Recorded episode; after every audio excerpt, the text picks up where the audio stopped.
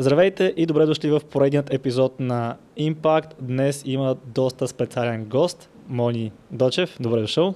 Благодаря. Доста ще говорим с него за пътят на Мони, как се развива успешен бизнес, софтуерен бизнес, игра, империя онлайн, но преди това малко време за реклама.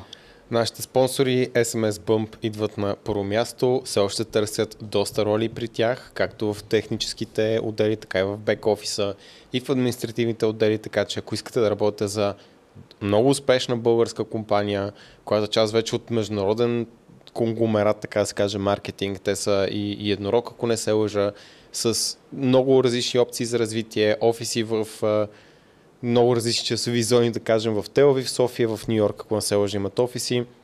Това е едно страхотно място, което може да започнете и да продължите вашата кариера. Долу в описанието има линк, може да разгледате свободните позиции. Другите спонсори на този а, клип сме си ние самите. За хората, които не знаят, вече знаете, долу в описанието на клипа има линк за нашия сайт, в който може да намерите добавки като протеин, витамин D, куркума и тъна. И също така за хората, които искат да влезнат в форма, има линк към нашия сайт и там ще видите част от хората, част от хората, с които сме работили, тяхното мнение за нас и ако желаете да се присъедините към програмата, просто си запазете час за разговор. Това е. А не, и Patreon има всъщност. И Patreon има, но да не изнагляваме. Да, да, да продължим с Мони, защото той е доста интересен. Знам, че има много какво да кажа, така че да. Мони, добре дошъл. Добре, заварили и благодаря, че ме поканихте. Така, да започнем с това. А, кой е Мони и всъщност защо въобще си тук, Мони? Ми, да започна с това, че първо, може би са малко местата, на които бих се радвал толкова да, да бъда поканен да разкажа своята история и то е по две причини.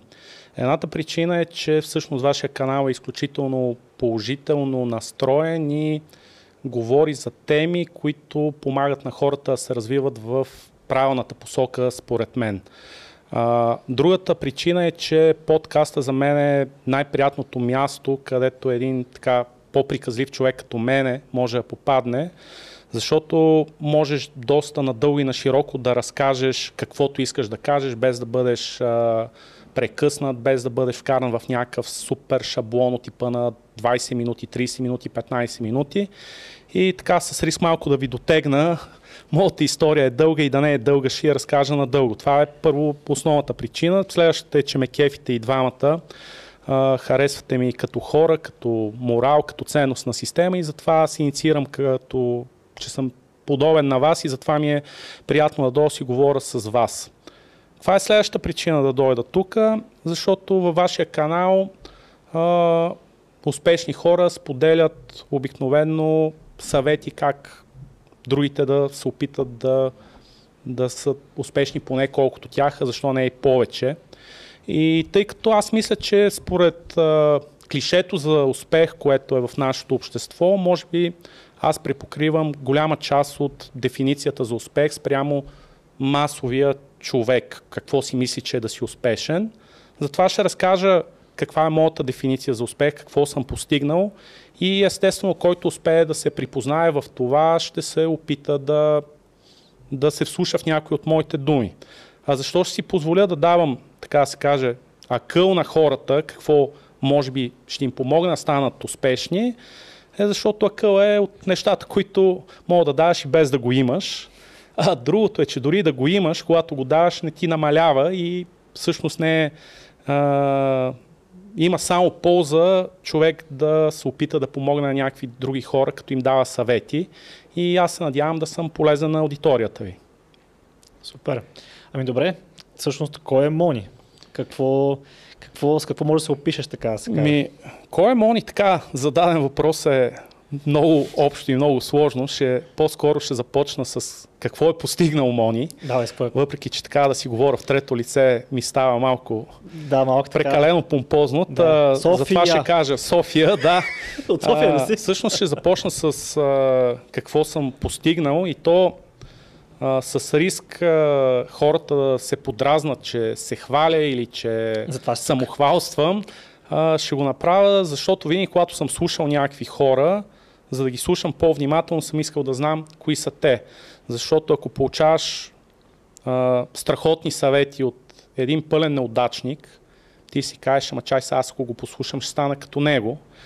А, другото нещо е, че може да е някой, който е супер успешен, но ако ти не харесваш неговата дефиниция за успех, всъщност ти не искаш негови успехи и пак няма нужда да го, да го слушаш. И затова ще се опитам да разкажа какво съм постигнал и съответно хората сами ще преценят дали да се вслушат в това, което им казвам. Uh-huh.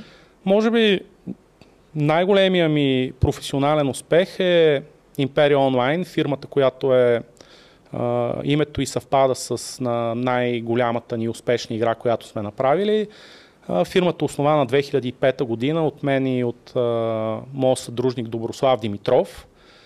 Има много неща покрай този проект, с което се гордееме. Първото интересно нещо е, че ние почнахме от много близко нещо до нулата. Единствените пари, които са инвестирани в тази компания, бяха 1000 долара, които Добри даде за първият тъй наречен сървър. Това не беше сървър, беше обикновен компютър, който той постави в една интернет зала. И всъщност това са всичките пари, които сме вкарвали в компанията. Никога не сме ползвали външно финансиране и никога не сме дофинансирали компанията. Тоест, ние не сме вадили от наши странични дейности или пари от роднини да подпомогнем компанията. В началото просто сме работили ние и компанията почна да генерира приходи, ние да ги реинвестираме и така да растеме. Достигнахме до изключително впечатляваща бройка, не ги знам точно колко са в момента, но бяха доскоро, когато съм си записвал, над 40 милиона регистрирани играчи имаме. Каква е дефиницията за регистриране? Човек, който си е въвел име, парола, имейл и е написал, че иска да играе. Локализирани сме на над 30 езика. Екипа ни пиково беше достигнал 185 човека и в най-добрите ни години достигахме до приходи от 10 милиона лева годишно. Тоест, почвайки от нулата до 10 милиона, мисля, че е един така Вече. доста сериозен успех за компания, в която никой не са наливани пари. Да, кажи. Виждам тъмнела. 10 милиона годишно. 10 милиона годишно. Е Добре, намери кликбейта. То до края на, на подкаста ще, ще има много, да. много кликбейта. Тък му ще направим някой тъмнел, ще ги сменяме да видим кой ще захапа най-много алгоритъма. Да, да, окей. Okay. и а, 2018 година направихме успешен екзит. За хората, които не знаят какво е екзит, това е компанията беше придобита от uh, Steelfront Group. Това е публична компания, шведска публична компания. Придобиването беше на стойност 8 цифрена сума в евро. Който го интересува, ще Google, не ще намери. Има подробности по сделката, не смятам, че е нужно да влизам в по-голям детайл. Това е най- най-успешният ни професионален проект. Следващия доста така странен проект, странен защо? Защото ние имахме продуктова компания и в един момент после ще разберете защо решихме да направим аутсорс компания, което е изключително странно и нелогично. Повечето хора имат първо аутсорсинг сервис компания, искат да направят продуктова компания. Ние направихме обратното. Ще ви разкажа после защо.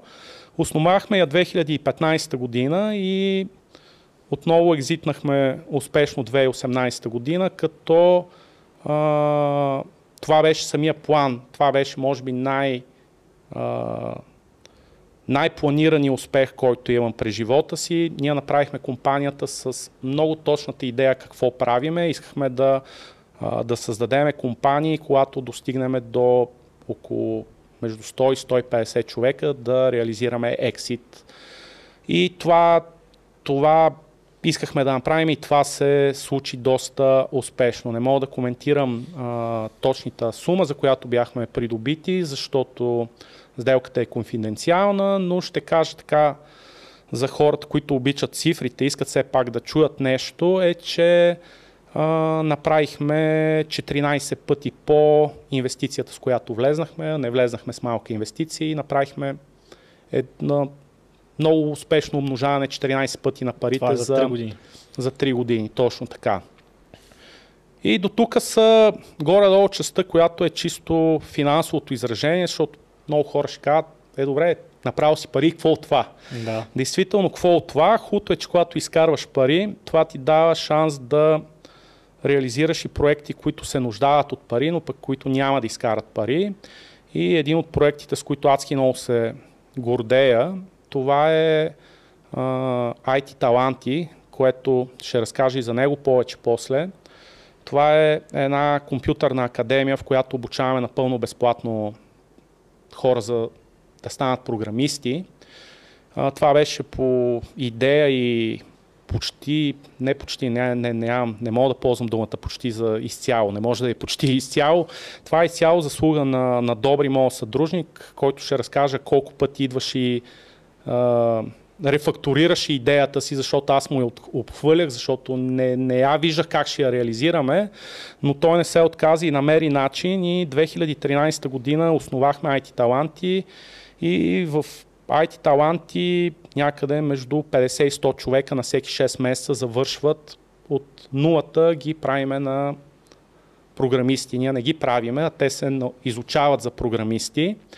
И имаме изключително висока успеваемост. 95% от тия хора а, се реализират като програмисти. Ние ги прозваняваме 3 месеца, 6 месеца, след това им звъниме по телефона дали са почнали по специалността си да работят. И тия 5%, които в момента са силно закръглени на някъде, не мога да кажа точно колко са, нещата се променят, са по-скоро в хора, които по някаква причина са решили да реализират някаква друга своя мечта и затова не са станали програмисти. И другия много интересен факт е, че 95%, пак малко така хвърлена цифрата едно към Гьотере, ама е някъде там, е 95% от всички програмисти в Imperia Online и Apnetics а, бяха хора, които или са от IT таланти, или ние сме обучили.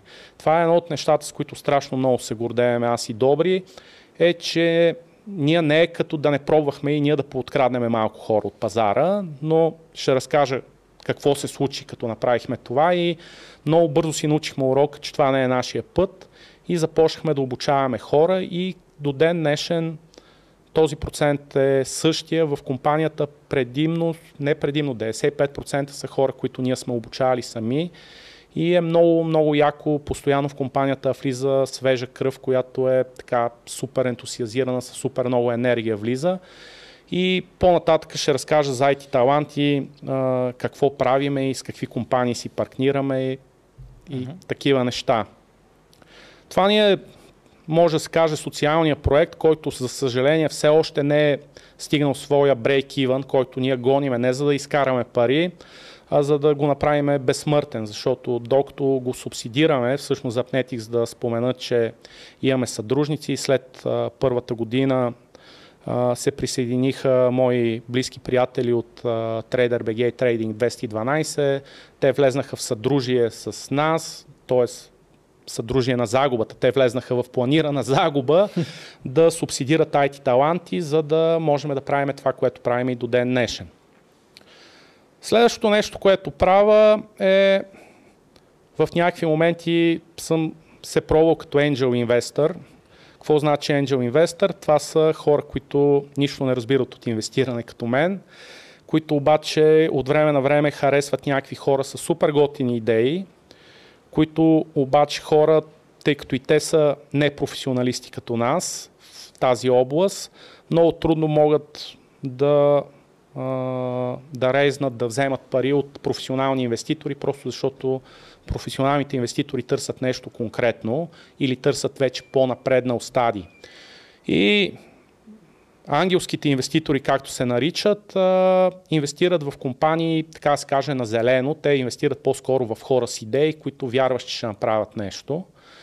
И имаме няколко инвестиции, като едната, с която може би така най-се гордееме, че сме им първия инвеститор. Те в момента има след нас още някои инвеститори. Те наистина станат много големи. Вярвам, че а, имат пълния потенциал и се надявам да го оправдават и да станат а, първия български уникорн. Това е Endurosat.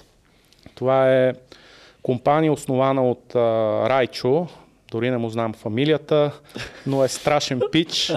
И Райчо ни спечели с това, той се запозна с добри на 40 до 40 едно преда, а, събитие на Дарик Радио, мисля, че mm-hmm. беше 40 успешни хора до 40 години. Да, мисля, че е на Forbes. Защото да, на Forbes, може и на Forbes. Да не, 40 по 40 40 на Дарик. по 40 да. мисля, че е на Дарик беше. Няма значение. Да. Става въпрос, че там се запознаха и Райчо какво правеше? каза, че ще прави сателити. И не само, че ще прави сателити, а ще ги прави на световно ниво, ще продава части за сателити, ще прави космически кораби, той даже ползва думата космически кораби, едни неща, които и вие мигате на парцали, и ние мигахме на парцали.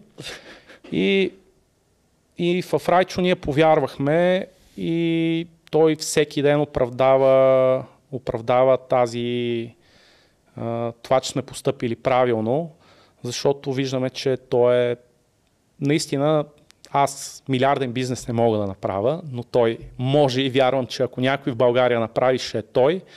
И всъщност това ме прави изключително горд, че съм му подал ръка точно в първия най-труден момент, когато Никой ти говориш някакви... Никой не ти вярва, да.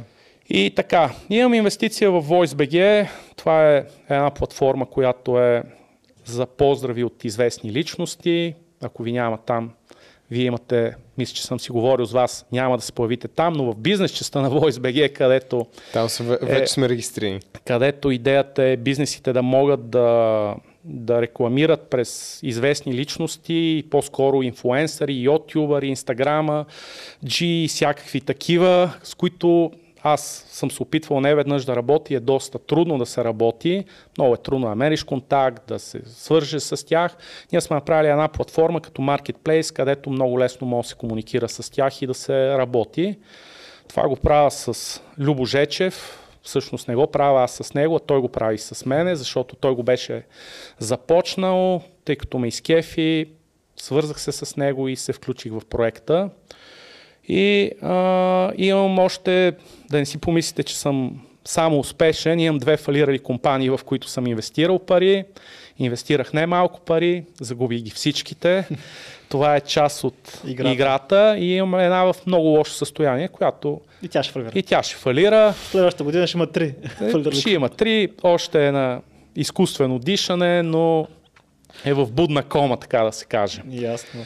И на, казвам го близко до последното място, но това всъщност е на едно от първите места, защото а, всичките други неща нямаше да се случат а, без моето семейство. И едно от нещата, които ме карат да се чувствам адски успешен, е, че въпреки, че съм работил много и вие знаете за всеки един предприемач да балансира между семейство и бизнес е много трудно. А, аз мога да се похваля с едно супер, супер здраво и прекрасно семейство. С жена ми сме повече от 20 години заедно, а, което си е много, много време. Съвсем скоро съм бил повече години с нея заедно, отколкото съм бил с, сам със себе си. И имам фантастичен син на 9 години, който всъщност е и причината да почна да се интересувам от YouTube, от Instagram, инвестицията ми в VoiceBG. Видях, че има трендове, които аз не разбирам, но а, видях те как му влияят и всъщност няма как да не се чувствам, ако за всяко друго нещо човек може да, както се казва, да успори моя успех, да каже, бе, направил фирма, фирма, колко по-голяма фирма да си направил. А, успеха да имаш а, дълга и прекрасна връзка, я, го пожелавам на всеки човек и това е нещо, което никой не може да ти, да ти успори. А пък късмета да имаш а, син, който да е готин, да слуша, да е умен, всичките хубави неща, които всеки родител ще каже за детето си, е, е супер. И затова, затова аз мисля, че и в този аспект на живота съм, съм успешен. И както сме наследили от Стив Джобс One More Thing, винаги да добавиш нещо накрая, което някакси не се вписва в общата картинка, но много пък искаш да си го кажеш. И това е едно лично постижение, което а, миналата година по това време, някъде около малко по-рано, на, примерно на 10-11 септември, бях 140 кг, което е доста, доста, въз доста. Ще слагаме ли снимка някъде тук? Твой? Ми, може да ви дам, може да ви дам. Ще ви дам снимка да сложите. Та бях 140 кг а, и в момента съм 95, устремен да сваля още 7-8 кг. И, и така, това, това беше сериозно постижение, защото аз съм го правил няколко пъти да свалям килограми, но в момента така, минутка за реклама, за аз да ви рекламирам вас, без да сте ми платили за това. А, преди 6 месеца се присъединих във вашата програма и всъщност а, ми дадохте много. Много интересно как понякога много малки неща могат да направят а, голямата разлика, а, защото аз в момента съм не просто по-слаб, аз съм в, може би, не може би, със сигурност в най-добрата си форма, от когато и да било на 20 години, не съм бил в толкова добра форма, а вече съм на 44, което е доста повече от 20. Да. И всъщност аз съм в една страхотна форма и а, със сигурност а, не съм ви рекламирал много, защото не е много лесно да обясниш на някой с прости думи какво, какво дават и какво се случва в програмата, защото повечето неща, които говорите, всеки един човек си каже, ма не бе, те, тия неща са ясни, нали? не е нищо, нищо ново, но а, така, ако трябва да бъда, да избера едно много важно нещо, което а, така съм си набил от вас в главата, е, че а, нищо не е българската дума аутперформва постоянството, нищо не е аутперформва постоянството. Тоест, по-добре да правиш малки крачки в правилната посока, отколкото да се затичаш, после да се върнеш малко, после да тичаш малко наляво. И всъщност всеки път, като тръгна да кривам от правия път, си викам, не бе, по-добре с миши стъпки в правилната посока. И така, тъ, за което ви, ви благодаря. Със сигурност а, а, така влезнахте в моята история за успеха и, и така, да Следващия продължаваме нататък. 85. Само да направя едно кратко сумари. Давай. А, всичко това, а, нали, не знам колко време, доста време се хвалих. Сигурно ви звучи на аудиторията, че абе дойде тук един, който само ни се хвали. Пак ще подчертая, целта да се похваля е да разкажа какво е за мен успеха, какво съм постигнал и да се опитам в следващите един-два часа да разкажа защо си мисля, че това ми се е случило.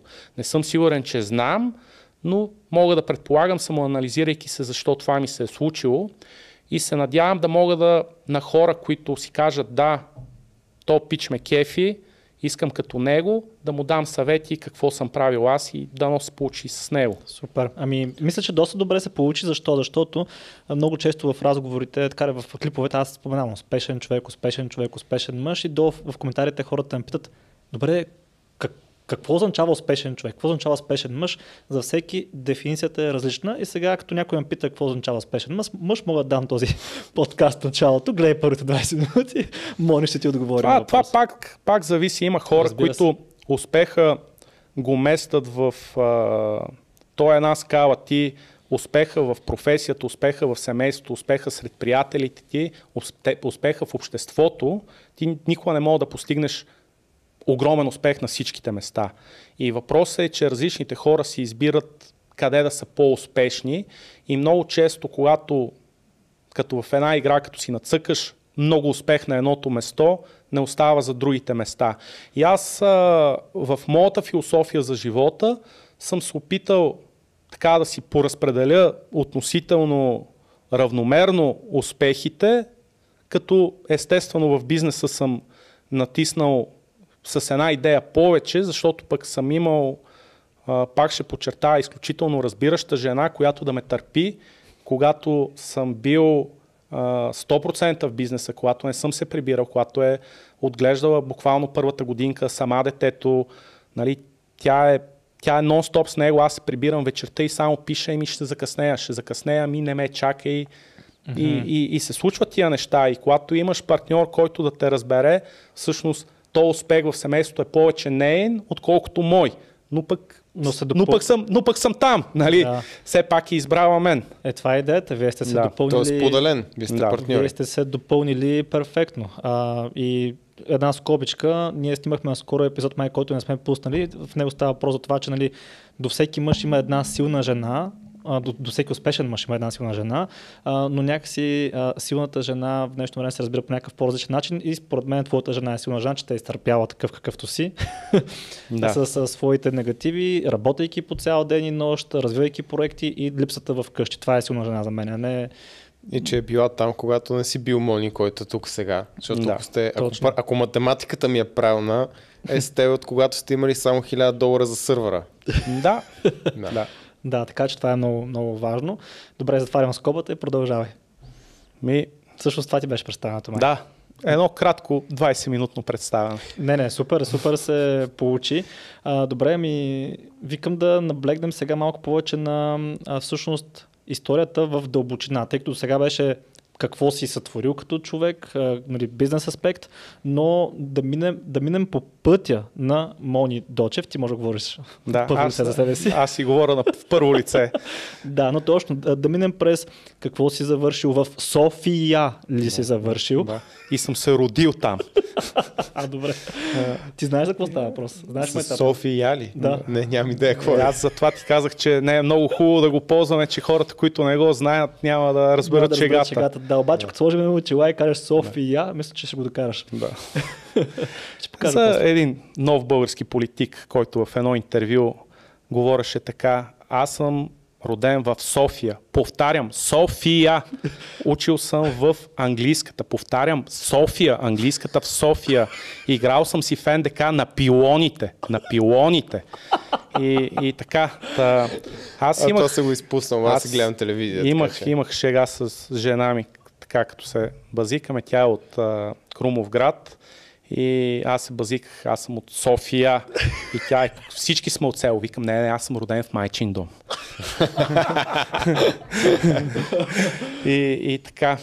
Добре, Да. ами започваме с ранното, така да се каже, детство, училище, университет, първите проекти, според мен ще е интересно да минем през това нещо. Ми, Аз един проект, за който ти ми каза, съм убеден, че всички връзници горе-долу, които сте между 85 и 95 набор, трябва да го знаете този проект. В смисъл, няма как да не го стигнем и до него. А, много- правил съм, правил много- съм неща и преди него. Много ключов Да, за, да. за нашето детство.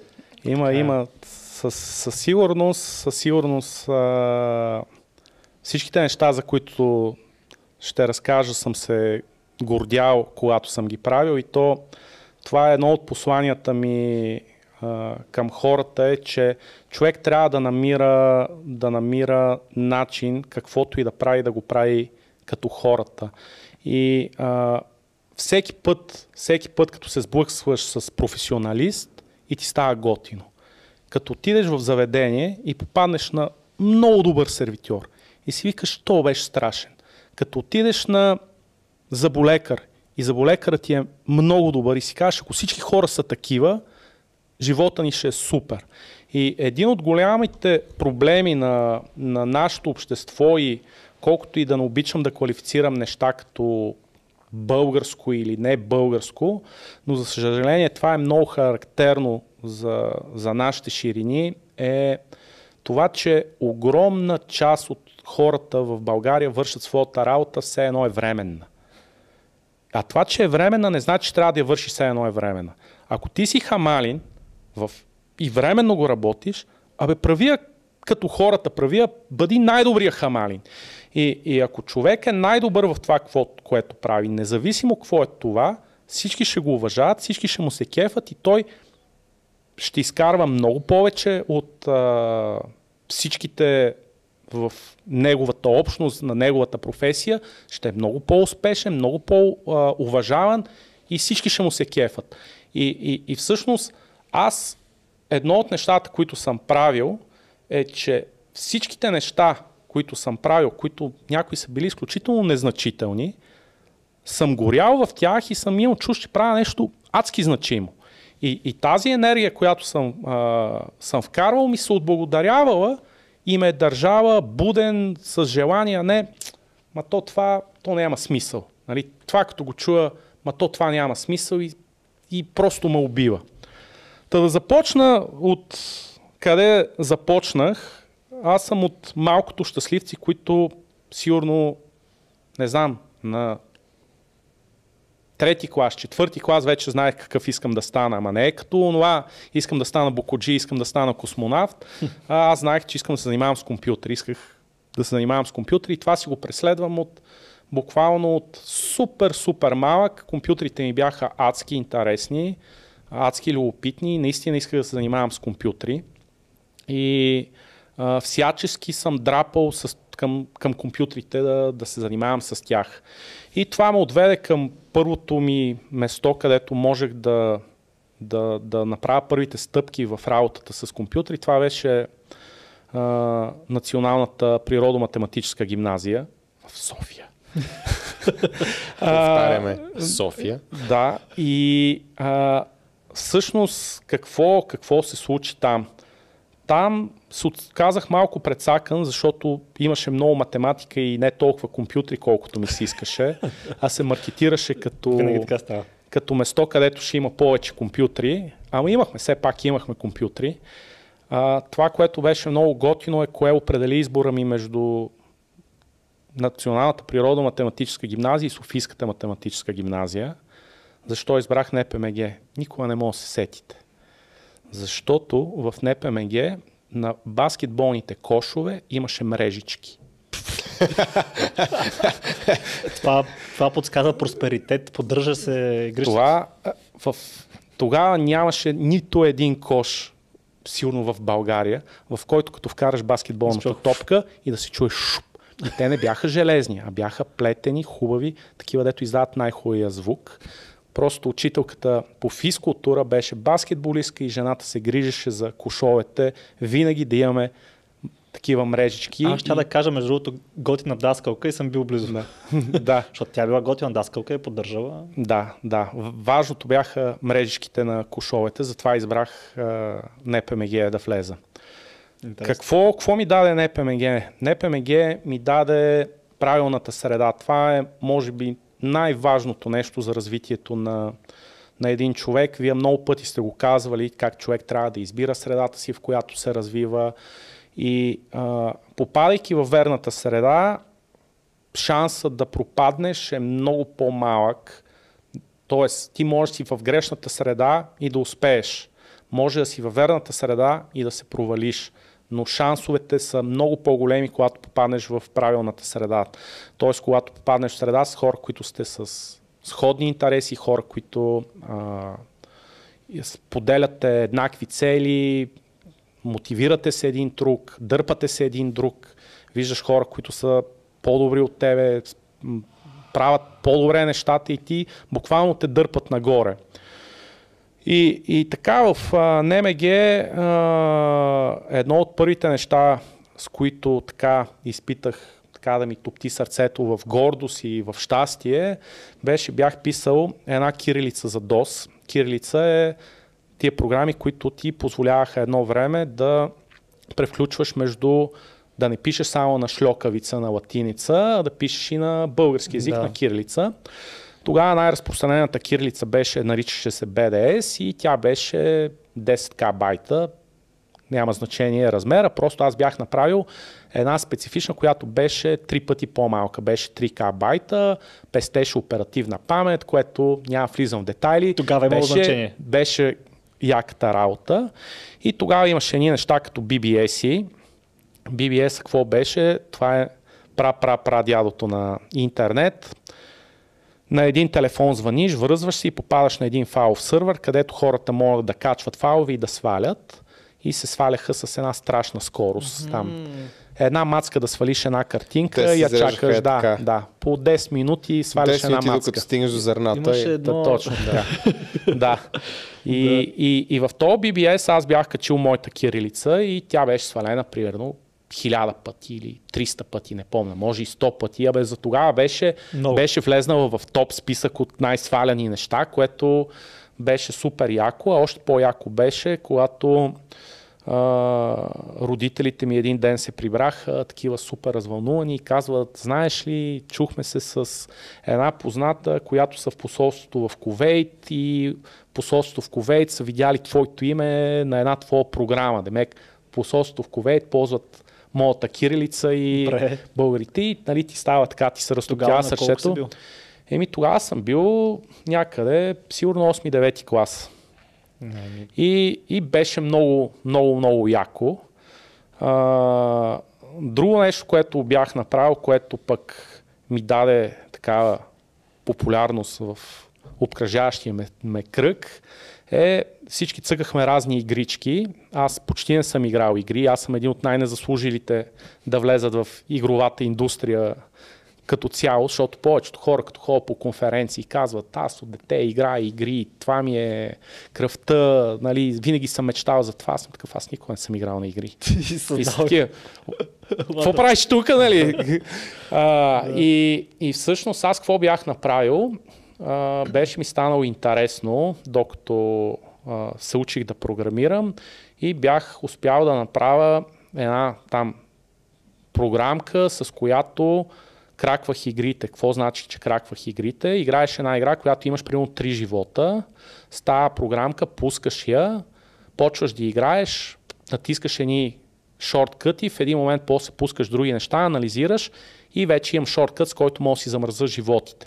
Демек играеш World Runner и имаш 5 живота. С моята програмка не мога да имаш под 4, примерно. Подмираш на 4 и оставаш и така го правих за най-различни игри. И беше много готино, каквато игра искаш да играеш, можеш да играеш с нелимитиран брой животи. С чит код. Не, то не е чит код, е става с моята програмка, Да. може да ти дам програмка, с която да го направиш. А, като всяко едно нещо, човек, когато се почувства много гор, че е направил нещо, след това излезе един, едно нещо, което правеше това, което аз правех, ама един милион пъти по-яко. Ма беше цепеше, лепеше, вулканизираше, беше извънземно. Нали? Аз бях много гор, че съм го направил това и тогава всъщност, може би за първи път осъзнах, че абе, каквото и да направиш, най-вероятно има някой, който Го прави по-добре. който го прави по-добре.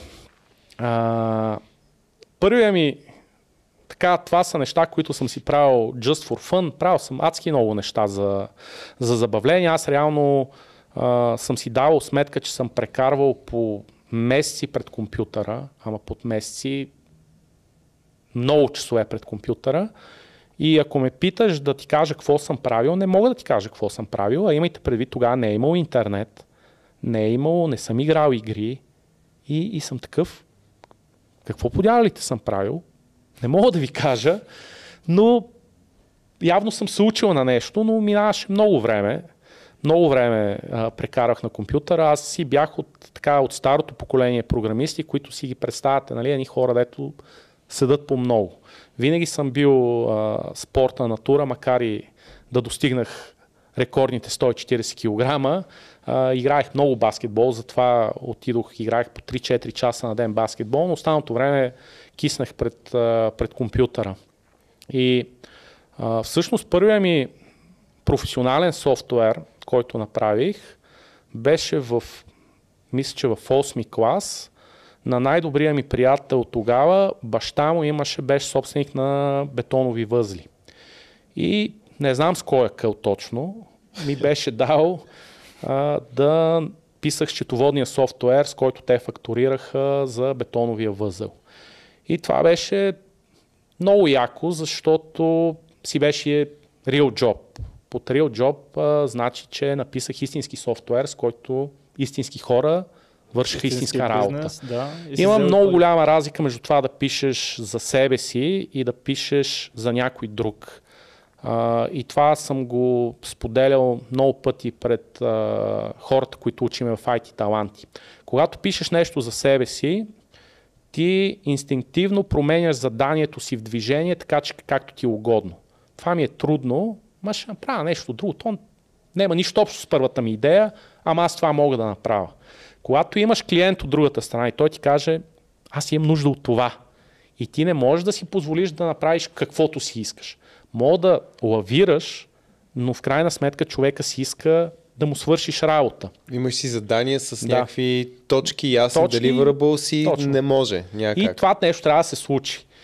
И това беше страхотен експириенс, страхотно преживяване. Евала на, на баща му, че ми даде то, то скок в живота, да си повярвам, защото това е действително ти да си повярваш, защото тия хора работеха с този софтуер и ощетоводяваха и, и то очудващо дълго време го правиха.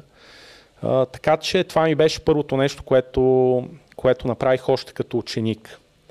След това влезнах да... Не влезнах информатика всъщност. А, влезнах математика и информатика и беше една супер борба да се прехвърля в специалност информатика, която ще ви спеста, защото ще трябва да влезна в такива, в хейтене на система, образование, което не е нужно да правя. Не обичаме по принцип, но... но ми, аз ще го спеста. Много дълго да, ще стане. Пак ще Няма кажа, смисъл, че а, Софийския университет ми даде а, отново тази важна среда от хора, които мислиме в една посока. Имаше хора, които буквално и до ден днешен им се обаждам по телефона, като имам някакъв супер труден проблем, който не мога да разреша. Буквално звъна, жокера, обади се на приятел. Пич, не съм ти се обаждал от 5 години, си спеста фамилиарниченето. Ясно е, че не съм се сетил за тебе 5 години, имам такъв проблем, може ще ми помогнеш, нали?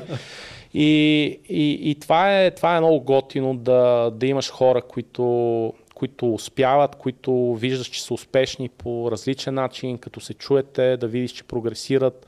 Има моменти, в които ти малко поспираш и си мислиш, че си успял и в един момент погледаш тях и си викаш, опа, чакай сега, тук Пак, тия, пак се стягаш. пак трябва нещо да правя. Да. И а, реално а, в университета основното, което ми даде, беше отново среда.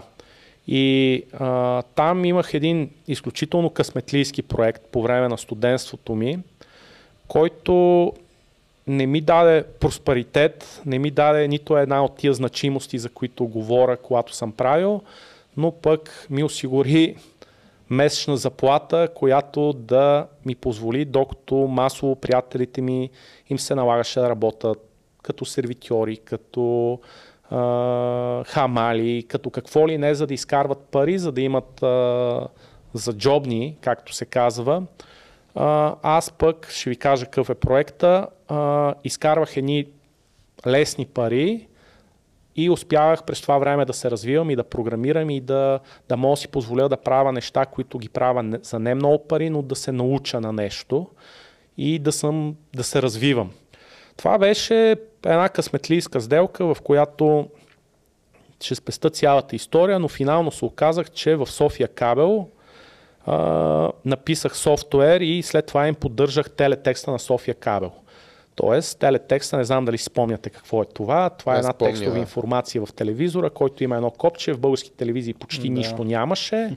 В София кабел имаше, но никой не Има, знаеше. имаше, може да видиш програмата, Точно разни така, такива Точно неща. така. И аз по тази сделка, това, което се беше случило е, че те, тъй като като една класическа медия, казаха, ние пари нямаме. Или по-точно и да имаме, няма да ти дадеме. И направихме бартер за реклама. Обаче поради техническа грешка, вместо да ми дадат спазарения рекламен, реклама в рекламен блок, която струва 300 лева на месец, ми дадоха реклама, която е струва 1800 лева по техни цени. Аз естествено не можех, нито имах нужда да се рекламирам себе си, но успявах да продавам тази си реклама за 300-400 лева на месец, което си бяха доста пари по това време. 300-400 лева си беше една прилична заплата, нали, не на високо квалифициран човек, но живееше се добре с тия пари, като си изкарваш и нещо друго. Имаш един сигурен доход и имайки предвид, че благодарение на това, че родителите ми бяха осигурили жилище, в което да живея, нали, задължително трябва да ги спомена тях, защото имах страхотен комфорт да имам собствено жилище, в което да живея.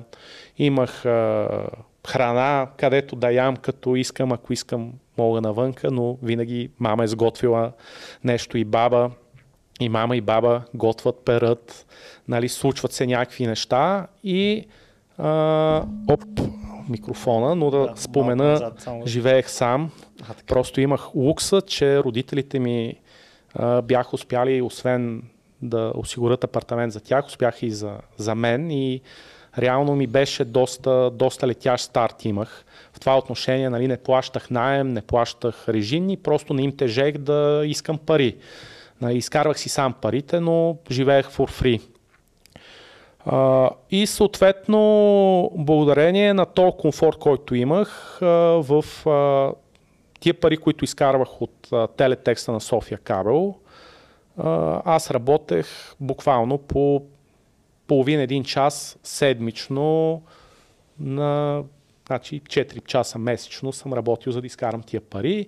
И това продължи примерно година, година и половина беше супер, много да. яко, преди да, ми, преди да ми стекне далаверата. Аз през това време съм правил много други неща, фрилансерски проекти, изкарал съм пари а, постоянно, тук още но, студент, но, но нали тук, да, тук съм още студент и, но това ми даваше а, свободата да не правя нещата на всяка цена. Тоест, аз имам свобода, че абе, това дори да не се получи, има къде да се превера да спа, имам къде, имах една школа 120 ел от баща ми оставена, имам кола, ако изкарам пари за бензин, имам и за бензин. Ако не изкарам за бензин, кооперираме се с... Еми, преценявах, спомням си, имаше едни моменти, в които а, беше така дилемата. Сега един вариант е да отида пеша на училище Демек с трамвая и до вечера да ходя на дискотека с кола, което е яко. Другия вариант е да отида с колата на университета, но по странно да ходя на дискотека пеша, което е по-малко яко. И тъй като аз не пиех, не ми беше дилемата дали ще карам или няма да карам и в общи линии нали, балансирах между това, зависи дали да отида до университета, ама определено нямаше пари обикновено и за, и за двете. Да, но поне си имал, как да кажа, точно каза риск фри. Да. Тоест, може да си позволиш, ако не, сте, ако не си назор да не бачкаш, но ако искаш да рискуваш, да, да поемеш такъв точно риск, знаеш, че можеш Значи, знаех, че както и да падна, местото, на което ще падне, е достатъчно комфортно. Тоест, най-лошото нещо, което може да ми се случи, е да загубя част от, да ми се нарани егото, че съм се провалил, но нямаше ми случи нищо, нямаше да остана на улицата, нямаше, нали, ти си разказал драматични истории, спане по пейките, пътуване в... Пистолет нали, нали, нямане пари да се пребереш. Аз да. а, си живеех, а, имах си апартамент, а, имах парно, било ми е топло, било ми е Нали, нямаше най-лошото, което можеше ми се случи е да си седа на газа и да мисля какво ново да правя или да се хвана за някаква друга работа. Та това беше телетекста в София Кайл. Защо всъщност освен парите нямаше нищо друго в тази работа?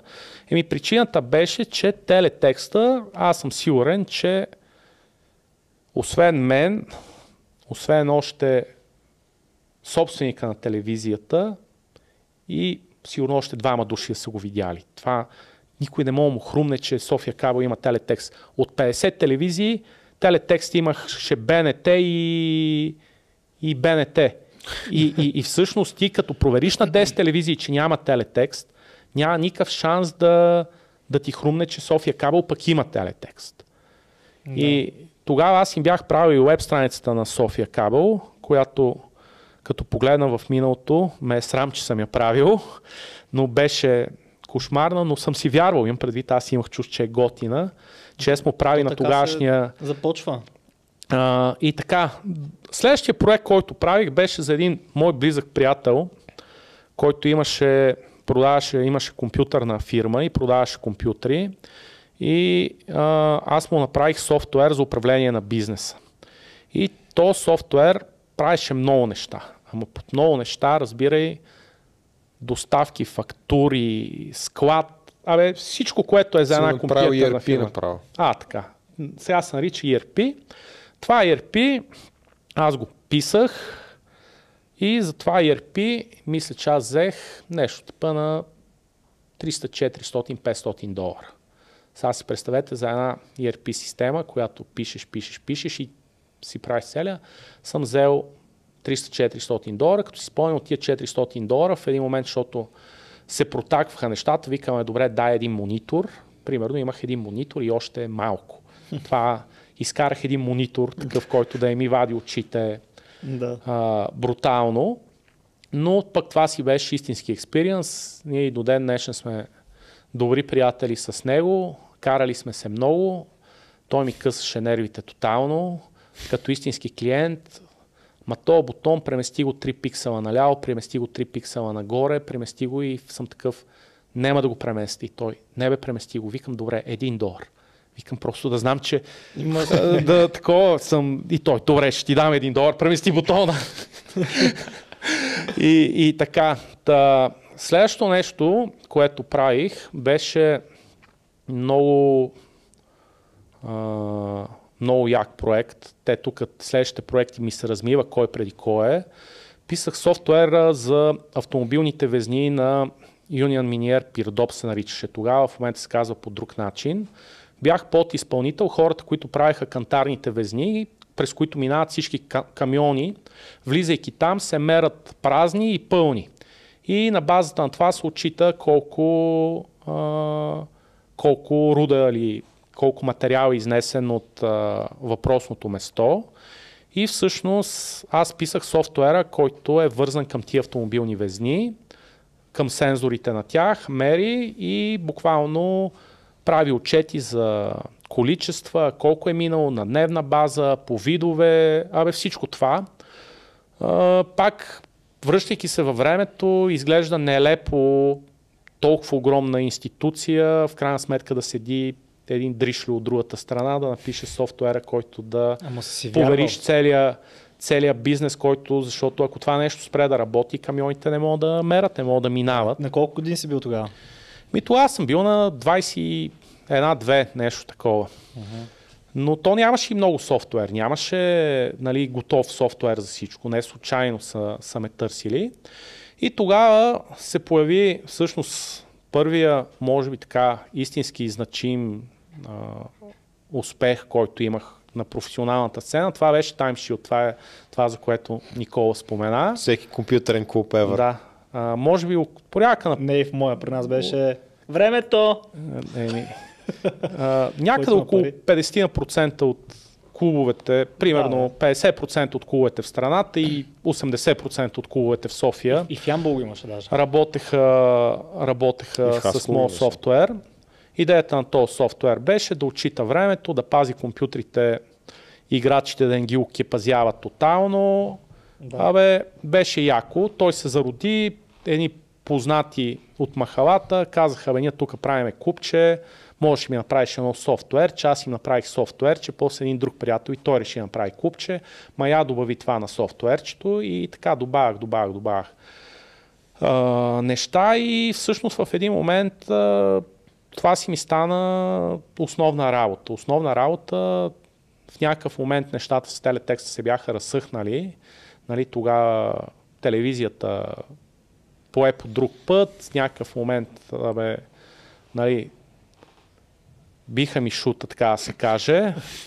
А, и а, съответно, и то не го направих а, злонамерено, а просто се оказа, че то аз нито едно от тия неща не съм физическо лице, няма право да бъде собственик на реклама, пък камо ли да я препродава, нали, трябва да бъде агенция. Бе, То, появих се... Май така свършват нещата обикновено. Да. Няма значение. А, става въпрос, че а, започнах а, с Time Shield, първи клуб, втори клуб, Матрицата в началото работеше с мой софтуер. Всъщност матрицата бяха, може би, едни от тези, които ми даваха големия кик в началото. Те бяха първия голям клуб, който ме ползваше. Те ползваха софтуера ми до, мисля, че стигнаха до 70 човека, 70 компютъра и след това преминаха на режима с вратите които плащаш за престой в помещението, а не престой на компютъра. Те бяха доста mm-hmm. така странен клуб. Да, но... защото имаше много да, кибици, които гледаха. Да. Какво е, в София имаше много деца, които само гледаха. Плащаш за престой в помещението. Глед, да, как те ти казват колко компютър има свободни. Те така са го разрешили да, този проблем. И, и въпросът е, че, това, да. въпросът е, че те продължаваха да ползват софтуера ми да им пази компютрите. Тоест не го ползваха да пускат и да спират часовници, но отново седеше моят тази цялата част обвивка, която подменя на Windows нещата, за да не можеш да ровичкаш по компютъра, остана, в, остана с мой софтуер. Mm-hmm. Така че матриците работеха, повечето големи клубове в София работеха с него. Единствено виртуален свят, когато дойдоха в София, те си бяха със собствена система и те работеха отново пак на престой. И така. Та, Та Time Shield доста дълго време ме издържаше. Имам супер готини истории с тях. Те са и причината за тоталното ми напълняване тия години, Що? защото се майтапих. Ми аз имах по три бизнес обяда на ден и по две бизнес вечери. В България бизнес се прави на маса. И другото нещо е, че хората, аз а, постоянно ходех по клубовете да им помагам на хората за най-различни неща и те, защото са ми благодарни, много искаха да ме почерпат. И много се черпихме и, и така се черпихме, черпихме. Първото И, напълняване. и се оголемих доста.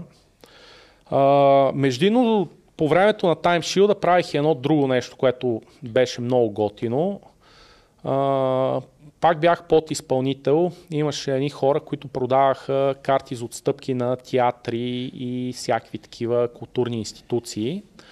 Като това, което си искаш от мен е направих система за билети, за продажба на билети, електронна и в сигурно 10 на институции в, а, от тия държавните институции в България а, работеха с мой софтуер. Тук някакви хора ще кажат, държавна поръчка, вземе държавна поръчка. Не, не взех държавна поръчка, напротив. Слава Богу.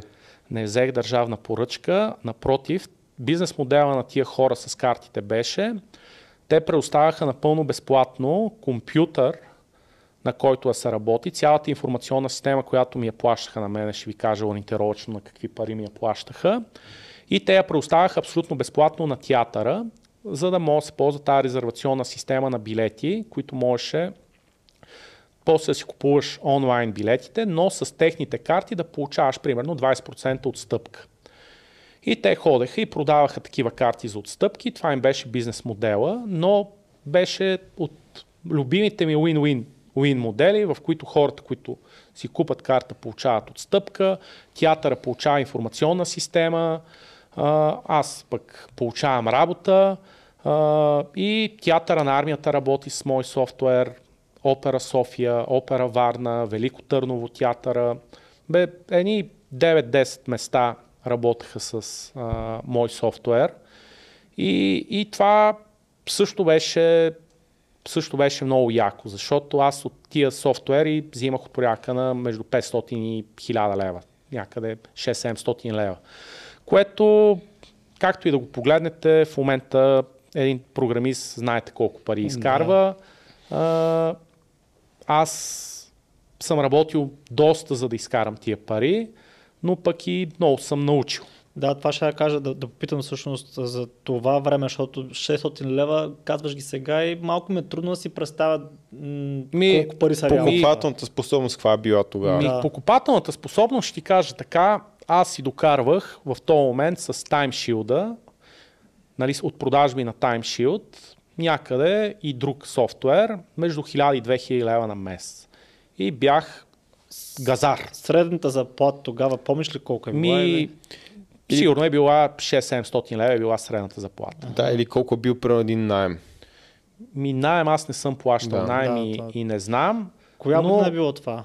Ми, това е било преди, преди 20 2002-2003. години. Преди 20 години е било. 2000, 2000. 2000 година някъде. Окей. И, и това си бяха доста пари. Когато почнах да продавам таймшилдове, аз изкарвах по 1000-1500 лева изкарвах на месец от таймшилдове продажби, от други неща изкарвах още, от друг фриланс изкарвах още 500 лева. Имах нерегулярни доходи, но живеех добре. Тоест, можех, тогава си купих примерно първата кола, Амони, извинявай Да. само, че те прекъсвам тогава. Учил ли си още или вече да, си да, учих, попривършил? учих аз малко по-дългичко учих от нужното. Така малко го бутах висшето образование, накрая завърших, дадох дипломата на баща ми, който много държеше, дадох му я, казах му, ето вече имаме диплома. Точно имаме, нали, не имам, а имаме, Да, да. Разбрахте. защото а, много държеше да, да имам висше образование и беше малко зор, защото а, ми беше скучно и ми беше несправедливо. Ще ти кажа защо, какво наричам несправедливо. Когато почнах да работя, когато си скъсам газа да бачкам, успеха винаги идваше накрая. Тоест, аз отивам и нямам клиент, който накрая да не ми е платил, да ми каже, не, пич, това, което направи, не ме кеф и то не е окей, няма ти плата. Аз нямам такъв провал. Обаче, когато учиш, учиш понякога, отиваш и нещата не се получават. Защото нещата са трудни. Аз в Софийския информатиката аз съм взел първите три курса имахме по три математики на семестър. Тоест 3, 3, 6, 18 математики. 18 вида математика съм взел първите 3 години. Право главата ти може. И то няма нищо общо. Аз обичам математиката. Аз съм завършил математическа гимназия, обаче висшата математика е много сложна.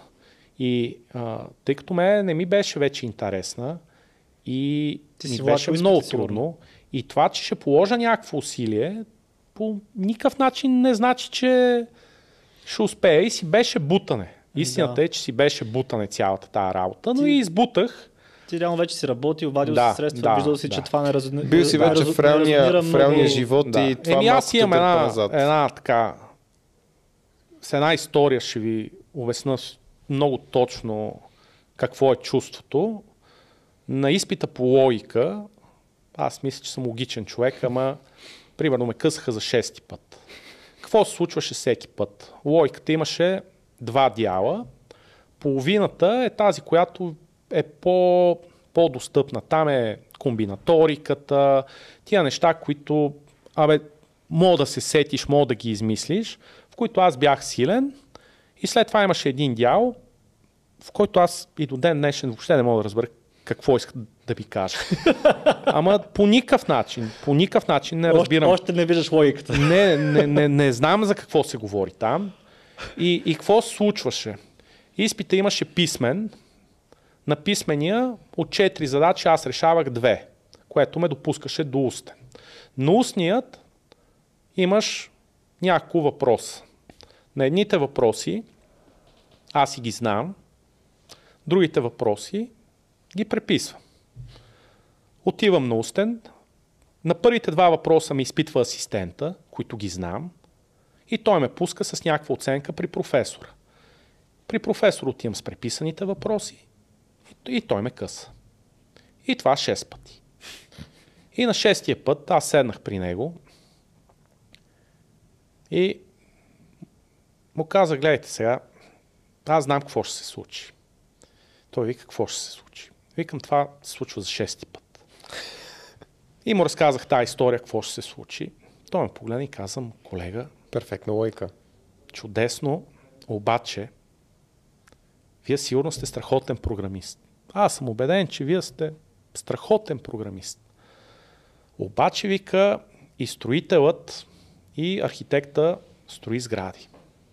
Вие с вашите познания мога да строите сгради и сте страхотен строител. Обаче ние в висшето образование правиме архитекти. А вие за архитект не ставате и ме скъса.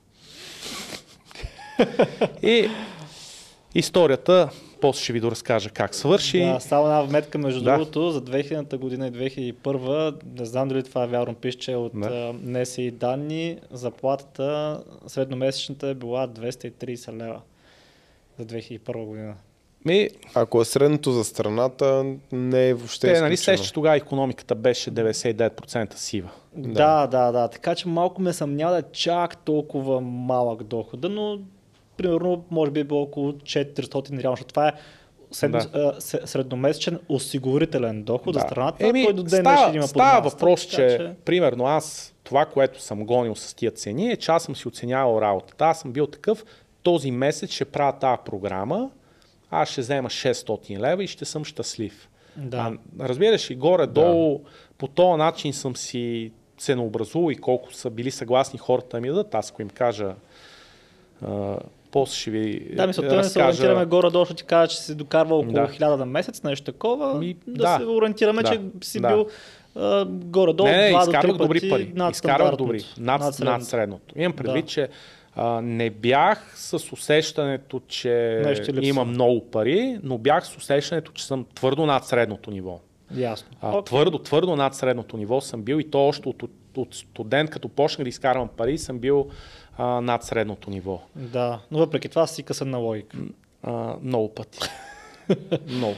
Ясно, добре. А, А, и... през театрите и Да. оперите. И, така. и след това Shield ме запозна с Добри, моят бъдещ съдружник в империята. Той имаше първо една зала, после още две отвори. Мгм. И ние се запознахме, като аз му продадох софтуер. Ти А си всъщност продал за- Time Shield, Да, ли? Time Shield. А всъщност защо се гордея толкова много с Time Shield? Защото аз продавах на, на българите софтуер, когато никой не можеше да им продаде софтуер.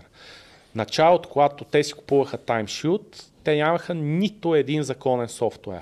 След това държавата почна да ги пресира, почнаха да си купуват Windows и след това държавата а, с под натиска на пулсар почна да ги пресира, почнаха да си купуват игри, но в началото си купувах само Time Shield, без да ги пресирам. Демек аз а, мога да кажа, че съм от първите хора, които продаваха софтуер в България, защото Всичко при това е било пиратско. да, и хората си го купуваха По така, собствено желание. доброволно е силно казано, защото те от зор го купуваха, защото имаха нужда, но без да им каже ще ти направя Акция, ще ти респект. правя Добре, да. един бърз въпрос стан. Ти помниш ли кога разбра, че Windows всъщност се плаща? Плаща ли се? Ти си с маки мога да зададеш този въпрос, А, защото... Не, не, между другото, истината е, че през живота си никога не съм плащал за Windows и първият оригинален Windows, който имах на лаптоп, беше лаптоп, който ти ми даде. Тоест, Да. това беше 2016 година, това ми беше първият оригинален Да. Windows с оригинален лаптоп. И, и това е защото аз, аз може да го взема с Windows с много голяма стъпка, защото работех в Microsoft и си бях взел лиценз от Да. магазина на Microsoft вътрешния за Employees. Да, да. И всъщност, между другото, май не много отдавна нещо ми се бъгна там на Windows. Нещо се бъгна и, и бях, защото беше това лаптоп викам, а човек трябва да преинсталирам Windows и пазиш ли оригиналния Windows, ти май не го намери и съм такъв, ще му сложа май фалшив. такъв а, от замунда. И ти, а, ута си как ще му слагаш, нали? не, не, не го преинсталирай. И не вече не се сещам как А, а, не правихме помня. проблема, ама Не да, помня. истината е, че да, не, не, не си плащахме за мунда. е Ясно. Еми, въпросът е, че аз успях да продам софтуер на Ти си горе-долу продал- се майтапех, продавал- че продах хладилници на ескимоси горе-долу. Да, аз ще кажа такова. на, кръста, на кръставичари, да. да. А, и, и реално тук вече идваме към Imperial Online, нали така? Ми, имах един междинен период, в който се занимавах с поддръжки на компютърни зали, Аха. защото аз като в един момент толкова много им помагах на собствениците на компютърни зали, че те са такива, не можеш ли нещо, някакъв сервис да, да Да. преоставиш.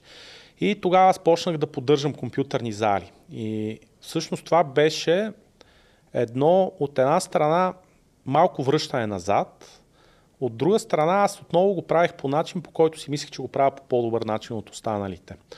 А, много е важно човек, когато прави нещо, да си вярва, че ще даде нещо от себе си и ще го направи по-добре от другите. И затова ви се кефа на вас, защото вие истински си вярвате, че а, можете да, да дадете стойност и че правите го искрено.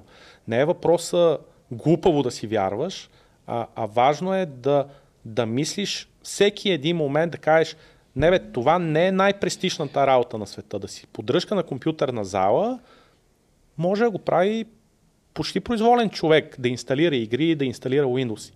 Въпросът е, че начинът по който аз си мисля, че го правихме, с, тогава бях с един приятел, заедно го правихме, първо почнах аз, после го вкарах него в а, бизнеса. А, начинът по който го правихме, правихме го по по-умен начин. Примерно, аз бях написал програмка за разкопиране на игрите. Тоест, натискаш един бутон и играта се копира на всички компютри. И е такива неща, а, ставаха един куп неща автоматично. Неща, ние поддържахме компютърни клубове с по 70 компютъра, с... аз пишех част от софтуера за това нещо. Имах усещането, че го правя по по-специален начин. От друга страна, като си говорих с някакви хора, това, което ти казах, говориш с някакви студенти, почваш да чуваш някакви е такива цифри. Аз си докарвам примерно 1000-2000 на месец и чувам, а, 2000 заплата, аз тук ще взимам 3.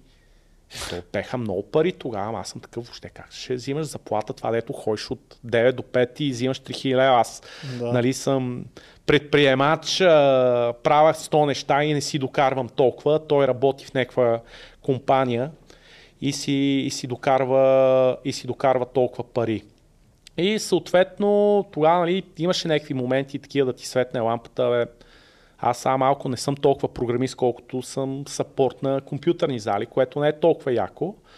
Но както Стив Джобс казва, Connecting Dots, бях, първо му продавах софтуер на добри, после почнахме да му поддържаме компютрите и станахме приятели. Станахме приятели, играехме супер много Age of Empires заедно. А, така. А това е, може би, от малкото игри, които съм играл много. Беше славни времена, защото и приятелката ми играеше Age of Empires и това пък няма такова щастие. Приятелката ти да играе Age of Empires, играехме в мрежа, в 4 човека срещу 4 чужденци. Няма такава тръпка от примерно от 11 вечерта до 5 сутринта. На другата вечер, какво ще правим днеска? Ми не знам.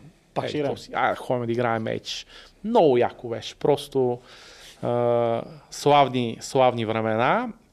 И всъщност а, един пример, защото хората много често изпадат в едни дупки, в които почват да си викат аз нищо не правя своя живот. Аз в този момент поддържах зали, пишех малко софтуер и играех Age of Empires. И комбинацията от три, тия три неща роди да направим Империя онлайн. Как направихме Империя онлайн? Ми, един ден дойде Добри при мен и вика, имам страшна идея. Викам, кажи, аз си направим игра. И викам, а, е, ти си десетия. Викам, писна умие. Викам, всеки като разбере, че съм програмист, и вика, да, си правим игра, викам, игри нито се правят лесно, нито мога да направим, нито мога да пробием. Въобще не ме занимай с глупости. Аз имам супер много работа, защото аз се забавлявах много, но деня си ми беше яко пълен. Аз летех е, като линейка и София, вечер пишех софтуер, иначе пишех, е, иначе играех и H, нали, нощен, но си бях абсолютно заед. Викам, нямам време да се занимавам с глупости, ще си пишеме игра. Той вика, аз имам бизнес план. Викам, супер, какъв ти е бизнес плана? Ние тогава цъкахме една друга онлайн игра. Той вика, си направим Age of Empires браузър. Викам, добре, айде сега кажи ми повече. Той вика, аз от 100 години си пиша на тетрадка, гейм концепции, аз винаги съм искал да си правя игри, разписвал съм си като дете, демек цялата концепция си я разписвам, аз ще ги разпиша нещата, ще видиш. Викам, абе, какво ще правим тази игра? Добре, ще я напишеме. Той почна, бе, имам бизнес план, тъка, тъка, ние ще събереме такова. Баламосаме, че бизнес плана... Е, legit. Това, е, коя е, година се развива това? А, това се Две- развива, аз го имам записано, кога стартираме, 2005. Това се случва 2005. Да. Само, сори, че те прекъсвам, Да. но ние говорихме вече, не знам, около час, ако не се лъжа, нещо такова. Да. Така. И отгоре. Час и 15 Да, и докато, докато и говорите неща и, и се замислих добре, защо ги разказваме въобще тези неща и си записах една записка, защото много в коментарите срещам хора, които а, казват, ама то предприемач, трудно се става, не се става така, не всеки е предприемач, който е така наистина, а, как да намеря моето, как да намеря това, с което искам да се занимавам, че да наистина да, да, да развия моят бизнес? И тук вече час и нещо говориме и още не сме започнали с Империя онлайн. Тоест, ти не си предприемач с Империя онлайн, ти си предприемач много отпреди Империя онлайн. Просто това ти е най-успешният проект до момента. А, изводът от цялото това нещо, което разказваш до момента, поне извода, който направиш за себе си, е следния. Действай, развивай се, бъркай, греши. Нормално е да не знаеш какво правиш в момента, но пък да си вярваш, че ще го направиш по-добре от който, от който да е друг. В случая с Time Shield, с а, Телеком, а, така, Телетекс и тъна и тъна и тъна. Може да е тъпо за повечето хора, и дори за теб може да е тъпо, но го направи по, по най-добрият начин. И а, това, което съм се записал е точно това. Човек трябва да си вярва, че може да направи по-добре от другите. И много често срещам, между другото, хора, които са млади, примерно 21-22 годишни, и наистина много си вярват. И хора, които са на 32, 35, 40, които нещо по някаква причина не ми се е получило, казват, е го поредния тук с Данин Крюгер синдром. Ще паднеш Ма, от високо, нещо- най-много боли. Да. Аз другото, което, което виждам самата история, извинявай, моля ни после, може да продължиш, а, предполагам, е, да, е, че реално, за да имаш въобще увереността да предполагам ти ще потвърдиш, за да почете това с Импер, защото това е много голям проект. Ако не си имал другите по-малки успехи, най-вероятно няма да е толкова лесно не, да го не съм съгласен. Ние, когато го почнахме Imperia Online, ние нямахме никаква идея, че е много голям проект. Аз сега Да. ще разкажа как го почнахме, за колко време го направихме. Аз на този проект гледах, е сега за 3 месеца ще го направим.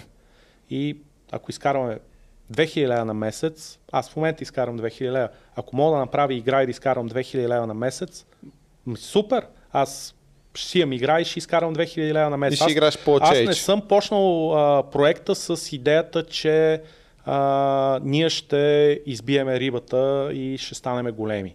Не съм тръгнал с идеята, че това ще е голям проект. Аз тръгнах с идеята, че това е комерциален проект. Аз не го направих за забавление. Аз го направих, това беше бизнес. И аз го презентирах като бизнес. Аз казах, това е бизнес.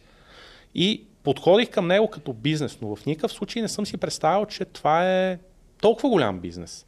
А, и всъщност а, това, което е много важно, е, че а, човек, а, той и Стив Джобс го е казал в една си прословута реч на, пред а, Станфордския университет, е, че а, ако аз знаех за индустрията, това, което знам сега, никога нямаше да почна.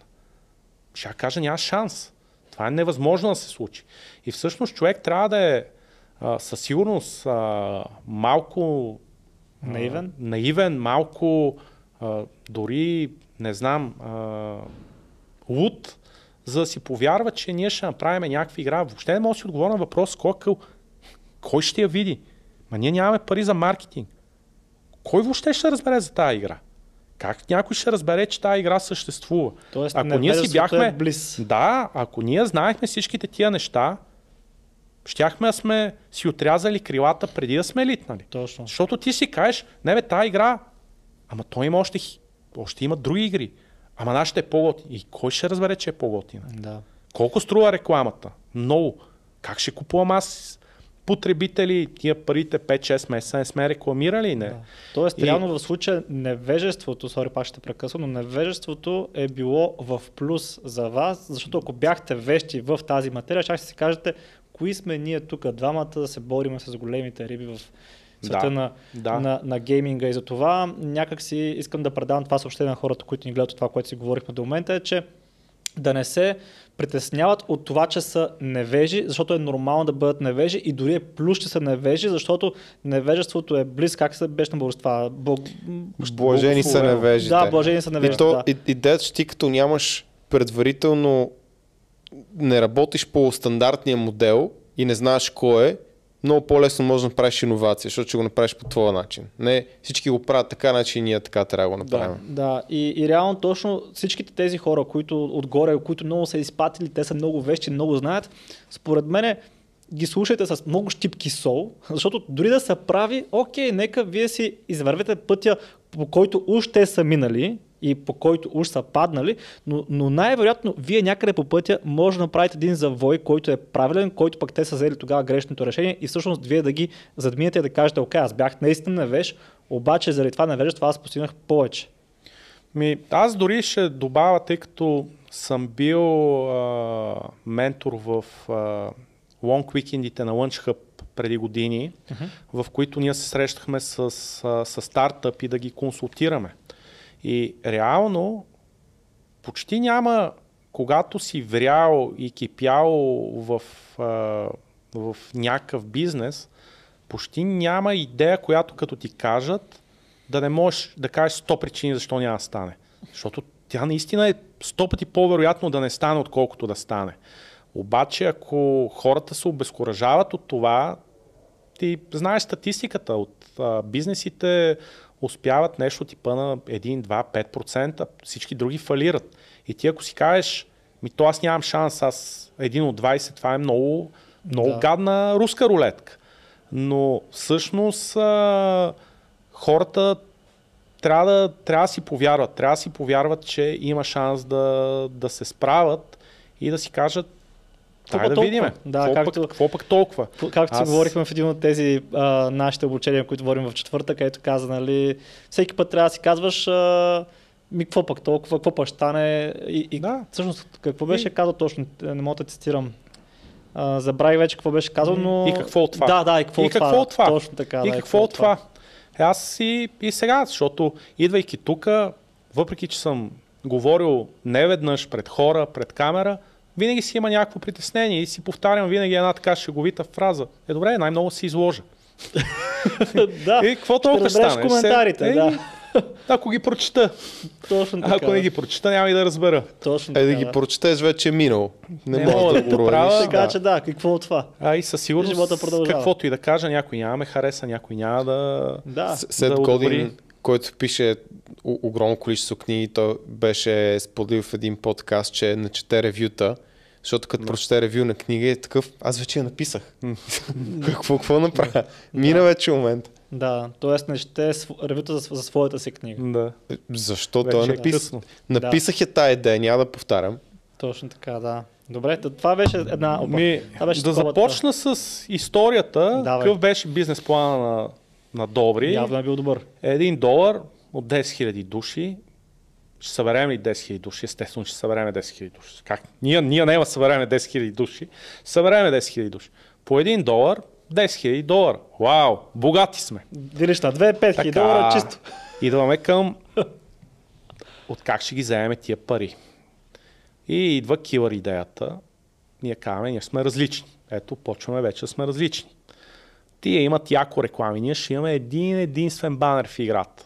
Централен, горе, не е много натрапваш се, не мигаш, не надразним играч, няма си дразним аудиторията. Един единствен банер, напълно безплатна игра.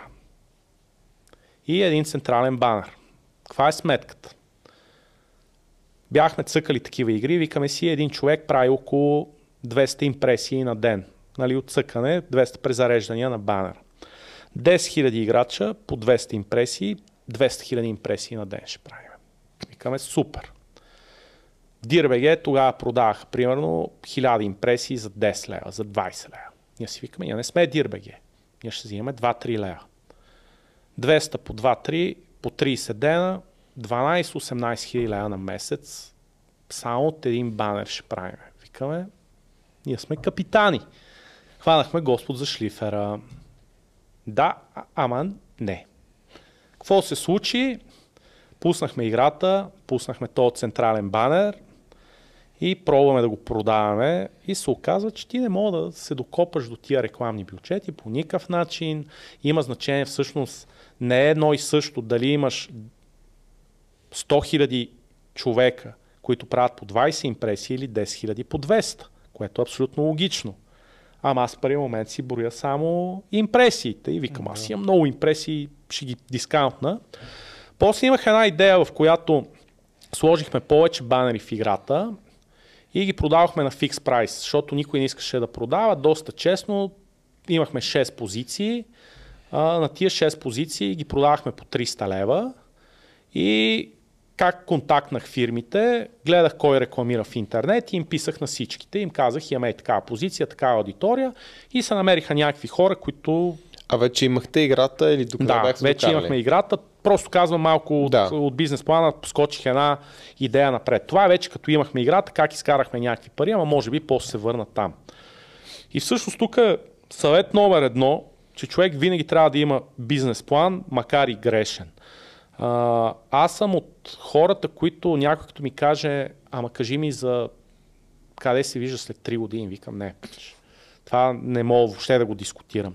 Но човек трябва да има, да има план за 1, 2, 3, 5 месеца напред.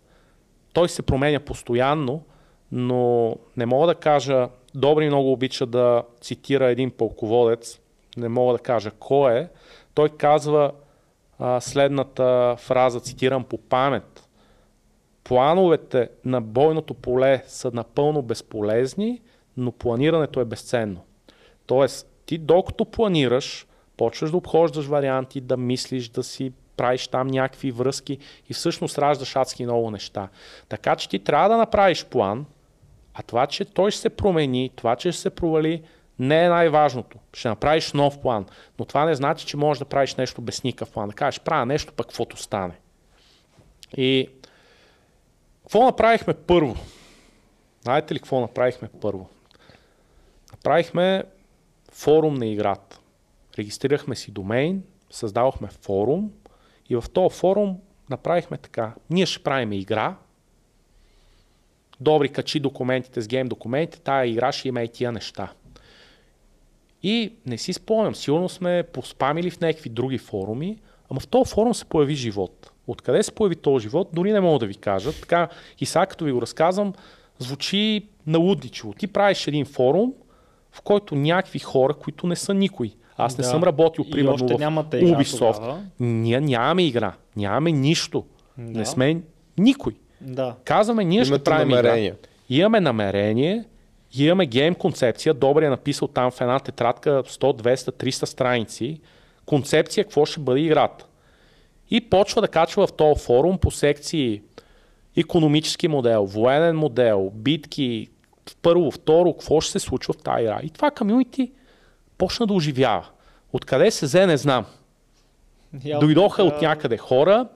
Така, това, което направихме тогава, е ние дори направихме, ей сега като се сещам, направо почвам да се кефа какви неща съм измислил, направихме пререгистрации. Тоест, накарахме ги хората да виеме, да, за да разбереме, те само четат или се регистрират. И ние нямаме нищо още. И не сте Направихме- чели Lean Startup. Ние не сме, ча, не сме чели нищо. И направихме пререгистрации, като в тия пререгистрации ги накарахме да се регистрират, събрахме им имейлите, им казахме, че като е готова играта, ще им пратим имейл и ще им дадем бонус, че, че, Да са, че са, играят играта. Да. И събрахме някакви хора и после дойде писането на играта. Писането на играта беше едно интересно преживяване, което освен всичко друго носи много полуки според мен за, и за мен, и за всички хора, които ще успеят да го разберат. А, аз писах играта, аз съм програмист на Delphi. Бях програмист на Delphi. Това е една визуална среда, в която се програмира доста на високо ниво. Никога не бях писал на PHP, никога не бях писал на MySQL база данни. Аз писах играта на PHP и MySQL. Тоест аз не само, че почвам да правя нещо ново, което никога не съм го правил, никога не съм правил нещо, което е в конкурентна среда, а аз пиша на две технологии, които не съм ги виждал. И, и почвам да се уча. А HTML и CSS аз бях виждал. И, и съответно почвам да пиша играта на тия въпросни езици, като бойния калкулатор само го писах на Delphi, това няма смисъл да влизам в детайли, но две технологии, които не съм ги виждал. И имам план да напиша играта за 3-4 месеца. 3-4 месеца, разбирайте, писане от 9 сутринта до 12 дойде. вечерта, до 2 вечерта, до 3 вечерта. Обаче аз тогава имах и други неща, с които се занимавах. Моят приятел, с който движихме компютърните клубове, Косио, той ме покри в клубовете. Той вика, аз мога да се оправям без тебе. И той де факто ме покри изцяло. Той ходеше насякъде. Аз много рядко, ако има нещо по-специално, но той ме покриваше на 90% от ситуациите. Имаше едни други хора, с които понаправ... правех някакви неща, които така не мога да кажа, че дори е благородно, ама от моя гледна точка беше оправдано. Те си знаят кои са. Ги поизлъгах в един момент, че съм на море, защото аз не мога да им кажа, бе, пич, правя нещо по-важно, ти не си ми толкова важен. И в общи линии тогава на финалната част, какво се случваш? Аз планирах октомври месец да изкараме играта. И в един момент се оказва, че конкуренцията, ако може да се нарече, че в глобалния свят има конкуренция, хората, които бяха направили Bullfleet, първата такава а, Браузър игра, игра. която тя първо беше копия на немска игра, но те бяха изкарали а, вече, разбирам, че ще извадат хановете, игра, която е а, директен конкурент на нашата игра. Нашата е средновековна и тяхната е средновековна. И разбирам, че ще изкарат а, примерно на 15 септември. И аз си викам, ние ще излеем на 1 септември. И сега си представете, аз имам 4 месечен дедлайн, който изведнъж става на 3 месечен. Ама той става, ме ми, аз имам още 2 месеца да пише играта и изведнъж се оказа, че имам още един месец да пише играта, а подчертавам, пиша на език, който не, не знам.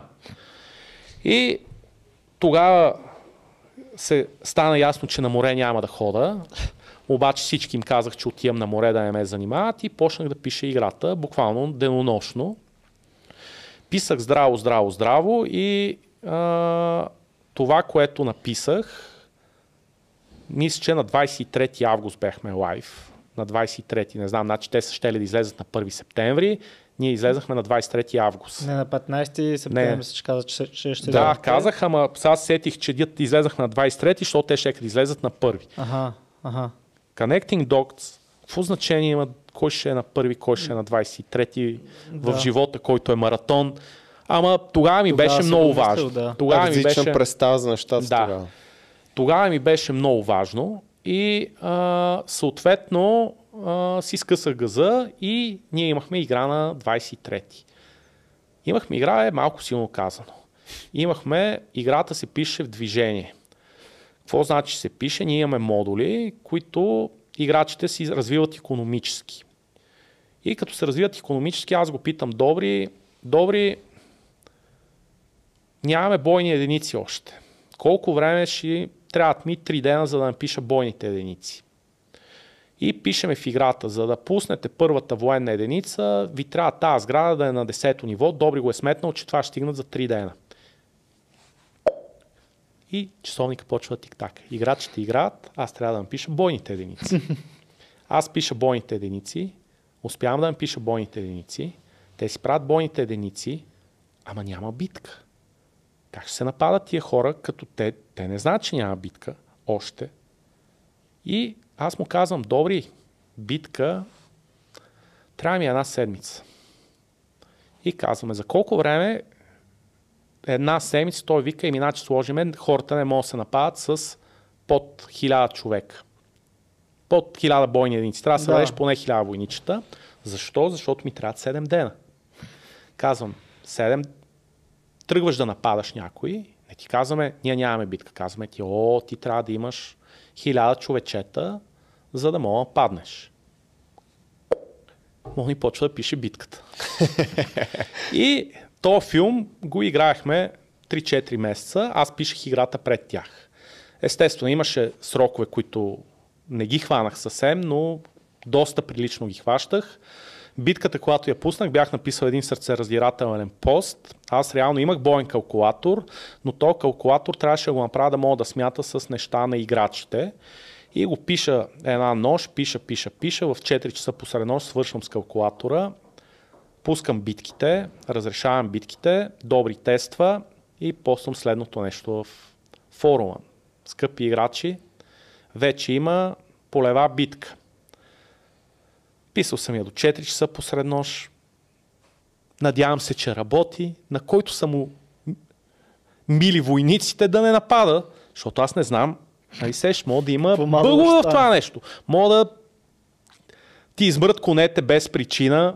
Аз съм го писал до преди 5 минути. Чума, то причина може да. И, и всъщност бяха такива много романтични времена, защото играчите и до ден Ама днешен... те са знаели играчите, че да, всъщност ти да, пишеш пред В един тях. момент вече знаеха. В началото не знаеха, но вече се бяха зарибили и то нямаше как да го скриеме, да. защото ние буквално пишехме играта пред тях. А, но беше, беше готино, беше много готино и а, всъщност тук много държа да си кажа, един от най-важните съвети за всеки един предприемач е да се сблъскат с пазара максимално бързо.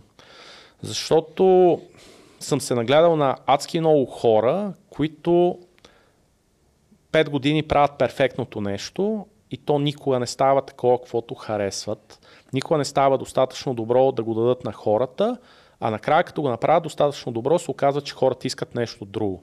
Mm-hmm. Колкото по-бързо се удариш в пазара, толкова по-бързо се разбиват иллюзиите ти.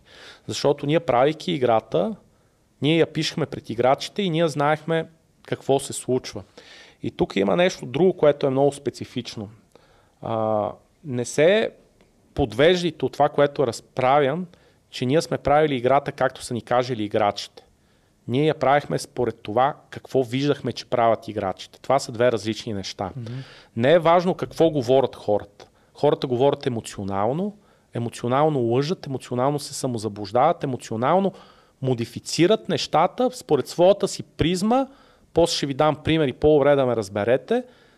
Но за нас е важно какво се случва. Аз от ден първи логвах в играта всеки един клик. Какво се случва. И аз знам, че те плюят срещу нещо, но те го ползват. Аз знам, че те твърдат нещо, но аз виждам какво ми показват данните. И аз виждам, че те не казват това, което е. И другото нещо е, че играчите, те искат неща, които ако ние ги направиме, те ще убият играта и тя ще им е безинтересна. Те искат да убият конкурентите си, ама те ако не останат други играчи, с кой ще играят? И ние балансираме играта в движение, защото най-големия, най-престижното нещо за един наш играч е да каже аз знаеш колко играчи съм отказал от играта. Ама ти не искаш да отказваш играчи. Ама ти ако откажеш, остави финансови аспект. Ти няма да имаш с кой утре да играеш. Да. И, и всъщност това беше страхотен стрес за моята тогавашна приятелка, сегашна жена. Това е същата жена, mm-hmm. нали, но тогава ми беше а, приятелка, защото тя съответно, при положение, че аз се скъсвах от работа, искаше да се гордее с мене. Влиза във форума и там само ме хранат. Ама, това като това... моята приятелка в момента. Така. И, и, и, и аз положих огромни усилия да й обясна, че... Те те обичат реално. Че те ме обичат, обаче по свой си начин. И аз това обяснявам. Така. И а, сега представете си най-голямата похвала, която аз съм получавал, представете си аз работя цяла нощ, защото съм имал и други неща. Аз все пак движих и други задачи. Да. Това ми беше все пак част от работата. Аз движа нещо и съм работил до 5 сутринта. В 5 сутринта пускам нещо ново. Най-ласкавото нещо, което съм получавал, нали, всичко друго е било по-обидно, е било, е, сега точно това ли намерихте да правите? Това ли е най-важното? Виж, аз съм хванал и съм написал нещо и те, е, за това ли си губиш времето? Не можа ли да напишеш еди кой си модул да оправиш еди кои си бъгове, да си оправил еди тия бъгове? Да. И това е най-хубавото, което мога да чуеш. И всъщност това е първото нещо, с което посрещам едва ли не всеки нов колега, който идва с много хъс, много желание, прави нещо и очаква да получи Похвали. някакъв положителна похвала. Похвала нъц. Похвалата е това, че цъкат. Похвалата е, че виждаш, че тия хора, ние имахме по едно време въведена 6 часова задължителна дупка в играта. И, mm-hmm. Играчите ни прекарваха толкова време в играта, те не спеха. Ние се майтапехме, имаше лав, че не си истински запален играч на Империя онлайн, ако поне веднъж не си си навивал часовника да станеш 3 часа посред нощ. Те си навиват часовника, стават. Те обичат играта и затова, затова ни мразят. Защото когато нещо не им харесва в нещо, което те толкова много обичат, те са супер емоционални и реакцията им е супер силна. В момента, в който се сблъскаш с пазара, почваш да разбираш кои са, кои са важните неща, кои са по-маловажните. Някакъв модул, който ти си мислиш, че е голямата работа, всъщност никой не го ползва. Имам една карта, която бях написал, която примерно представляваше около 30-40% от усилието ми да напише играта. Беше тази карта. Тази карта никой не я харесваше, никой не я ползваше и беше пълен булшит. И аз направих нова. Новата карта никой не я харесваше, никой не я ползваше и накрая направих едно трето нещо, което беше много по-просто и такова и хората почнаха да го ползват и почнаха да... И аз виждам, че го ползват и няма... Не е проблема, че ми казват, че е гадна. Проблема е, че аз виждам, че за три дена никой не я е ползвал, че всъщност този екран никой не го посещава. Mm-hmm. И, и, и всъщност а, от коментарите на хората е изкуството да разбереш кое породи от тяхното недоволство. Демек в бруталния им изказ, в понякога тоталните обиди от типа, че са ни казвали, че абе, вие сигурно едно квадратно уравнение не мога да, да решите, тук игра ми правите, или нищо не разбирате от това, нищо не разбирате от това. Обаче някъде има запетайка, той те псува, псува, обижда, псува и може да ти каже къде е проблема. И ти можеш да го провериш този проблем. И ти трябва така доста да, да преодолееш егото си, че някой те обижда, че някой е арогантен, за да видиш къде има проблема и да се опиташ да решиш. Не заради него, защото той не го заслужава. Обаче има други хора, които заслужават ти да оправиш то а, проблем. И ние почнахме, както разбрахте, бизнес модела ни беше булшит. Пари не се виждаха на небосклона и пуснахме SMS плащания с SMS с което естествено дойдоха страхотни отзвук, много комерциални станахте, лъжци, вие ни излъгахте, да. вие ни казахте, че е безплатно, включително какво е безплатно на играта, та докато беше безплатна, как ще е безплатна, аз ви гледам банерите, то това си е само си плащам и е такива всякакви коментари. Не си мислете, че да. а, сте първите не, не, и последните, на които хората ще нахранат брутално. Никога не се си мисли. И а, почнахме да се локализираме на различни езици. Направихме страшни неща, които... А вие в началото сте били само за България, така ли да разбирам? Да, в началото почнахме само в България. А, успяхме да монетизираме и в България не лошо, което uh-huh. ни даде финанси да почнем да реинвестираме да в играта. да. И, и тогава стигнахме до едни пак така доста романтични моменти, в които а, спомням си първия път, когато ние правихме в България между 50 и 100 регистрации на ден, което си беше доста от никъде, бяхме си доста вирални. И почнахме да участваме в едни класации. На времето беше BG Top. Не знаете дали знаете, да знаете да. какво е BG Top. В BG Top бяхме първи, примерно 12 месеца подред. Mm. Защо? Защото бяхме на ръба на правилата. Нали, дълго време бяхме на ръба на правилата. Какво значи това? BG Top целта е ти казваш, че ти харесва, гласуваш за нас и като гласуваш за нас, отиваш в BG Top класацията и виждаш другите. Обаче, който е, за който е гласувано най-много е дан отгоре. Е, ние дадохме ингейм ресурс, ако гласуваш. Демек, всеки mm-hmm. път като гласуваш за нас, ние ти даваме in-game currency. Да. И ние бехме винаги първи. Бидейки винаги първи, това ни водеше вирален трафик. Да. След това аз намерих чуждестранни такива класации и влезнахме в една такава чуждестранна класация, в която а, има, не съм сигурен дали отпускането на рекламите беше, но е една емблематична моя фраза и тя гласи 1600 какво правим. 1600 да. беше броя регистрации, които бяхме достигнали на ден и сървърите ни щеха се гътнат от всякъде, защото ти почваш да растеш и всеки, когато расте, си представя хубавата част. А всъщност, освен, че ти ще почнеш да изкарваш повече пари, всичко почва да се чупи. Нищо не може да издържи. Играта почва да лагва буквално по цели нощи съм оптимизирал, съм оправил някакви неща, защото аз съм бил абсолютно аматьор в това, което правя, докато оправя нещата. Това са били случаите, когато съм ти разказал, обаждал съм се на колеги да ми помогнат какво се случва отгоре. Всичко хората в България, които можеха ми помогнат, се брояха на пръстите на едната ни ръка, защото сайтове, които да посрещат такъв трафик, практически нямаш. Тогава почваха да се зараждат такива сайтове, които да имат толкова интензивен трафик. И тогава купувахме сървър в събота срещу неделя. Един приятел, ходиме, събираме от пет магазина памети, защото не може да събереме. Тя пък трябва да е еднаква. Абе, страхотни приключения бяха. И а, сме правили, тук съм си записал схемата Мауи, така звучи готино. И това е всъщност един готин емблематичен момент. Ние имахме в играта Google Ads-ове, които обаче се монетизираха супер, супер зле, нещо като YouTube в съвсем началото. Са, uh-huh. Той не че са е много добре, ама си представете YouTube в самото начало, да. това беха Google Ads-овете в самото начало. И аз излезнах с супер хитрата идея, си казвам така, тия дето рекламират в игри, дават малко пари, защото и аз рекламирам, давам малко пари. Обаче, кои са най-скъпите места? Туризма. И ние какво направихме? Направихме една страничка с на Мауи. Демек, такива островите с къщичките, тия бора-бора, тия неща. И съдържание, в което описваме за Мауи и разни неща и съответно сложихме банери в него.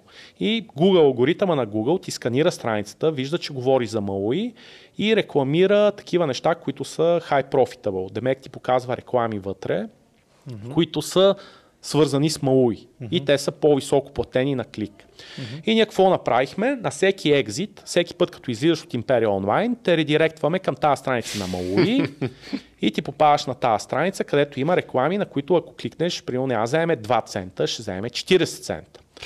И оттам може да се каже, че изкарвахме някакви пари. Не, не, не бяха много, но бяха повече от нищо. А тук в началото, от каквото успееш да докопаш някакви пари, сесия Файда. Сесия файда и се виждаш, че има някакъв смисъл от, от това, което а, правиш. И тогава, гледайки Малуи, а, си пожелах да мога да отида някой ден на такова място и след няколко години, когато отидох на Малдивите, беше така Малдиви? Чек.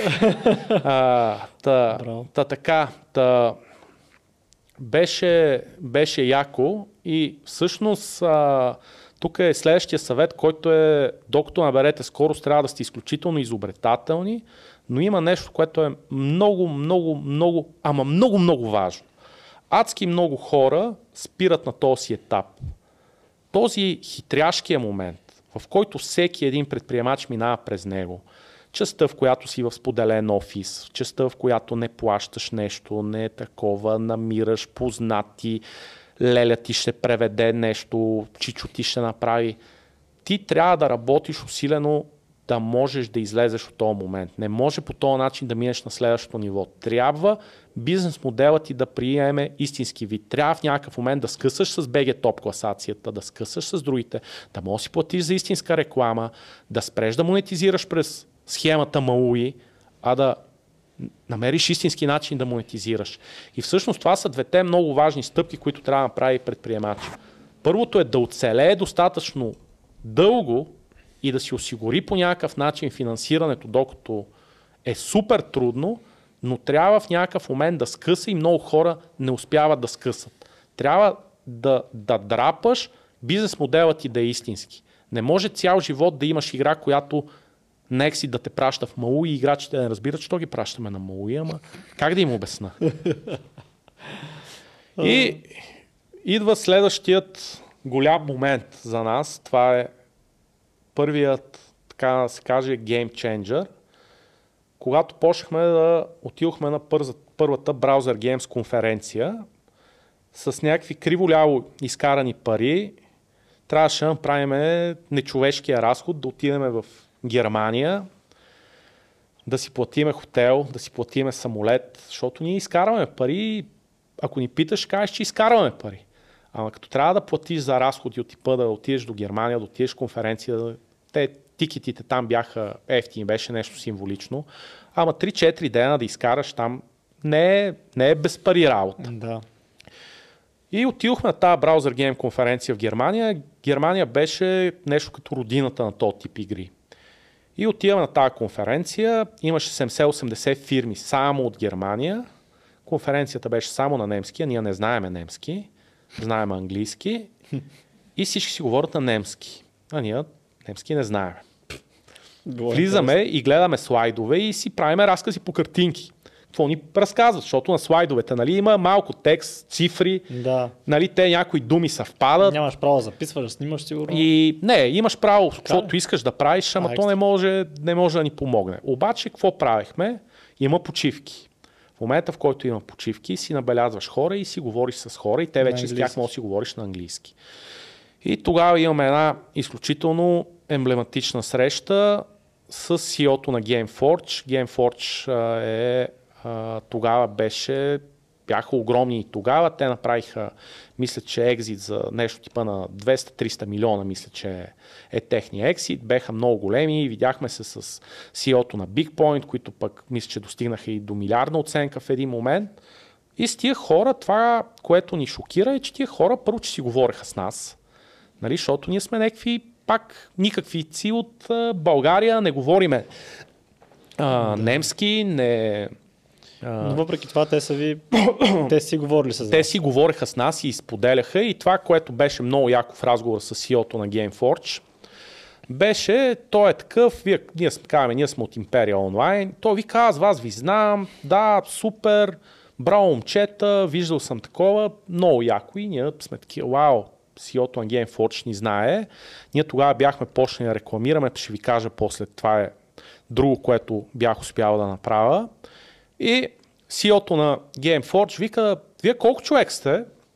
И ние с добри сме такива, мълчиме и не си спомням кой си измисли, или аз, или той. Смятаме, ние в този момент сме трима или четирима души максимум.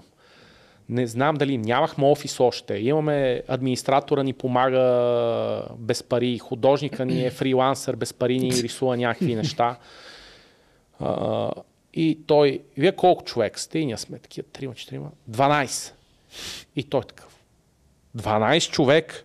Това нещо го правят 12 човек. Стига бе, как го правите? Бе? Евала, такъв почва нали, да ни хвали и вика, ние сме примерно 80 човека и ни говори, и ние сме добри такива. От една страна ни на чест егото. Ние 12 човека, правим реално са супер, 12. а не сме 12, а сме двама-трима. Обаче ни светна някаква лампа, че абе, най-вероятно нещо бъркаме, нещо не правиме както трябва. Да. И а, всъщност тогава, прибирайки се, а, взехме решението да, а, да почнем да, да, да, да станем така по-истински. Да, По-големи. защото ние изкарвахме някакви пари, ама не ни се харчаха, хич-хич не ни се харчаха, защото ти точно си почнал, ти реинвестираш, реинвестираш, почваш да вадиш някакви пари и си такъв, Имаш разходи вече. Опа, офис. 1000 лева. Как 1000 лева офис? Програмист, примерно 1500 лева. И ти си такъв, стига бе, то, то нищо не остава за нас така. Да. И а, съответно тогава нехме първи програмист, първи дизайнер, първи художник, първи офис, само защото ни беше скъпо, заедно с едни приятели си ги шернахме, правихме Аре, едни пак. неща. Абе, беше Пак къл- шеринга. да, да, кълбойски, кълбойски неща. И тогава аз а, малко преди това ни се беше случила една експанзия, за да успеем да стигнем до тия пари, е, че всъщност аз бях успял да направя супер ефективна реклама в Google в а, трети страни, демек не в 1 а, пазарите от типа на Штатите Германия, но в Латинска Америка а, купувах кликове на 1 цент от Google AdWords. Реално си докарахме, достигнахме до 10 000 регистрации на ден да правиме за по 10 цента. Примерно ти за правиш 10 000 регистрации, стрували са ни 1000 долара тия 1000. Ние ги нямаме тия пари, ама ги избивахме с насрещна реклама. Абе беше едно перпето мобиле, което бях заформил. Работехме с едни насрещни рекламни мрежи, в които горе-долу бизнес модела ни беше Опитвах се почти ден за ден. Ние нямаме никакви пари. На сметката на Google трябва да я платиме на края на месеца. Ние рекламираме, харчиме пари в Google. В началото си плащахме с кредитна карта. После ни отвориха кредитна линия. Докато плащ, а, се трупат регистрациите в Google, се опитваме с насрещна реклама да избиеме парите. Затова беше схемата MAUI Да. нали, да избиеме парите и от, а, ние не успяхме да избиеме всичките, но с парите, които вадехме от играта, нещата горе-долу ставаха 0 на 0, но бяхме на лек плюс. И това беше съшито с конци, с едни треперения, достигали сме да харчиме а, по там някъде 1000-2000 долара на ден, което си беха супер много пари. Това коя година? Супер. Еми, това е много, много отдавна. Ама много отдавна. Това е 2008, 8, примерно да. 2007 и 8 година. Да, защото... Тогава имаме Това, още това е едни... много. огромен бюджет за тези години. Просто И, е... и Да. това нещо, а, Нашият клуб Ние- беше. Ние... Да не споменаваме. Ми, Просто една съпоставка да направим. Няколко хиляди лева нашия бюджет. Да, на... абе, ми, за, няколко, за няколко дни вие правите нашият Ми, месечен бюджет. беше, имам предвид, беше, аз съм седял, съм ги гледал кампаниите, какво изкарваме. Абе, беше екшен, няма смисъл да влизам повече в а, детайли, но ние тогава правихме супер, прекарахме нечовешки трафик през играта. Просто нечовешки. Той а, беше от неплатежоспособни хора, но крайна сметка от тия неплатежоспособни хора Все някакъв процент влиза. все пак са платежоспособни Да. и завъртяхме колелото и почнахме да растем и почнахме да растеме много яко. Но тук растете от към... А... Пари. Да, От към пари, значи от към хора. В един момент успяхме да отвориме ножицата и почнахме да генерираме кеш. Да. Почнахме да генерираме кеш, защото в един момент ние пораснахме, после рекламата остана на тия нива, но приходите ни примерно стигнаха до 100-200 хиляди. Лева правихме на месец. Нали? Стигнахме 100 хиляди, стигнахме 200 хиляди и на 200 хиляди се окантарихме. Значи ние горе-долу правихме около 200 хиляди на месец, като пиково 200 бяхме... оборот в долари оборот, в лева? оборот в лева. Ясно. 200 хиляди лева правихме оборот на месец и имахме около 180 хиляди daily active user бяхме стигнали пиково, което е колосално количество играчи. Нали, те, хората, много свикнали да гледат едни такива маркетингови, хората си, тия цифри си ги спрягат малко така фриволно, Да. но това е наистина колосално количество играчи, от които ние взимахме адски малко пари. И бяхме щастливи. Защо бяхме щастливи? Защото бяхме много profitable, тъй като ние почнахме да растеме. В този момент офиса ни беше стигнал до 20-30 човека, но ние си бяхме, си работехме на много приличен профит. Определено може да се каже, че се видяхме в пари, защото Това вече рекламата... става? Това вече става 2008. Ми, много съм зле с годините, нямам Да. ги по, Просто искам по да, таймлайн. Да. просто искам да напомня на хората, че успеха не е Ми не, отнеси, отнеси време, Да, отнеси точно. време, доста. 3 години поне. А, и ние станахме много profitable и почнахме да сме много лакоми от това да искаме да реализираме идеите си. Защото ти като станеш толкова profitable, като ти се получават нещата, като почнеш буквално да и печаташ пари, защото ти като имаш онлайн игра, като имаш толкова много играчи, правиш някаква малка промяна и бум, някакви пари се по- появяват. Ама буквално някаква хитринка, измисляш супер дребна промоция, нещо правиш и, и се появяват пари. Да. И ти почваш, си викаш, ние сме номер едно, ние сме много добри. И оттам, тъй като сме много добри, аз ти казах, че а, с Рао ще направим една тема на принципа, че за да успееш трябва да си вярваш, ако си вярваш се провалиш. Нали, тази концепция е, че Да. ние си вярвахме и успяхме. И продължихме да си вярваме и се провалихме, но слава Богу а, да чухна на дърво всичките пъти, когато сме се провали, сме успяли да се спасиме. И в този момент какво ни се случи? Ние пораснахме на хора, бяхме станали към 30 човека. С тия приходи бяхме станали около 30 човека, харчихме много пари за реклама, изкарвахме профит марджина ни беше вече а, доста понамалял, но живеехме добре, им предвид. Живеехме истински добре. А, става въпрос, че това беше време, в което вече кеширахме пари. Вадехме пари от фирмата, не, не, не, не връщахме всичко във фирмата, купувахме нови сървъри, купувахме, но оставаха много прилични пари, под много прилични пари, разбирай, примерно 10 000 лева на месец, нали, което си бяха пари, вау, нали, твърдо, Особено пък за тогава, да. твърдо, твърдо изкарахме много пари. И тук идва един момент, в който на какво се държи това ни окантаряване. Защо спряхме да растеме? А, това е един стопер, който е чисто психологически и това е стопер, в който ти си задаваш въпроса дали ги заслужаваш тия пари. А, това е много интересно. Ти от една страна не правиш нищо лошо. Напротив, ти правиш едни играчи щастливи. Те играят, те живеят в твоята игра. Ние имаме играчи, които ни играят 15-та година. Те живеят в нашата игра. Ти ги правиш щастливи. От друга страна, ти изкарваш не малко пари от тях. И идва тук психологическата морална дилема. От една страна, ти знаеш, че ако натиснеш още малко, ще изкараш още пари. Ама си кажеш, ама чакай сега, аз да не ги обида, ма да не ги разсърда. Ма тия хора и в момента не ми дават малко пари. Тогава мерил ни беше лоу. Хората в лоу дават за лоу, което е супер продукция, взимат 15 евро на месец от 15 евро ли беше Някъде там беше, да. То Си викам, добре, ние на нас ни плащат примерно 10 000 играча. Нали, от тия 180 000 играча ни плащат 10 000. От тия 10 000 играча взимаме 20 лева. Взимаме 200 000. Викам, добре де, лоу взима 30 лева, аз какъв съм, че ще им взимам на играчите повече от 20 лева. И всъщност ние се бяхме капнали, защото ние не смятахме, вярвали, че сте не, не вярвахме, че ги заслужаваме тия пари, Да. не, не вярвахме, че имаме право да ги поискаме. Нямахме бъдещата обосновка да разбереме, че ако ние не вземем тия пари, ще фалираме. Ние в този момент изкарваме пари. Аз изкарвам 10 000 лева на месец и викам, добре, аз в момента алчен съм или искам да се развивам. Искам да се развивам или искам просто да си купа по-скъпа кола. И, и всъщност тази дилема те капва. Ти си казваш, аз съм си добре, храни кучето, не прави резки стъпки, защото мога да щупиш, да убиеш златната кокошка, докато изтискаш да роди две яйца, мога да я удушиш и не смееш да направиш нищо.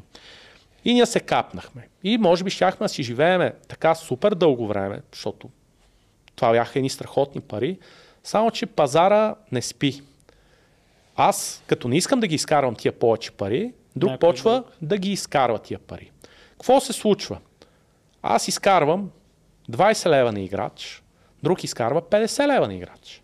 И почва да плаща по-скъпа реклама. И рекламата почна да расте експоненциално. Под експоненциално, разбирай, че аз купувах регистрацията на 10 цента, след една година на 1 долар не можех да си купа вече. На 1 долар не мога да си купа играчи. Няма, не, да, не мога да се уреда. се увеличават, а пък прихода... Разходите, а мен приходите са ми същите. Да.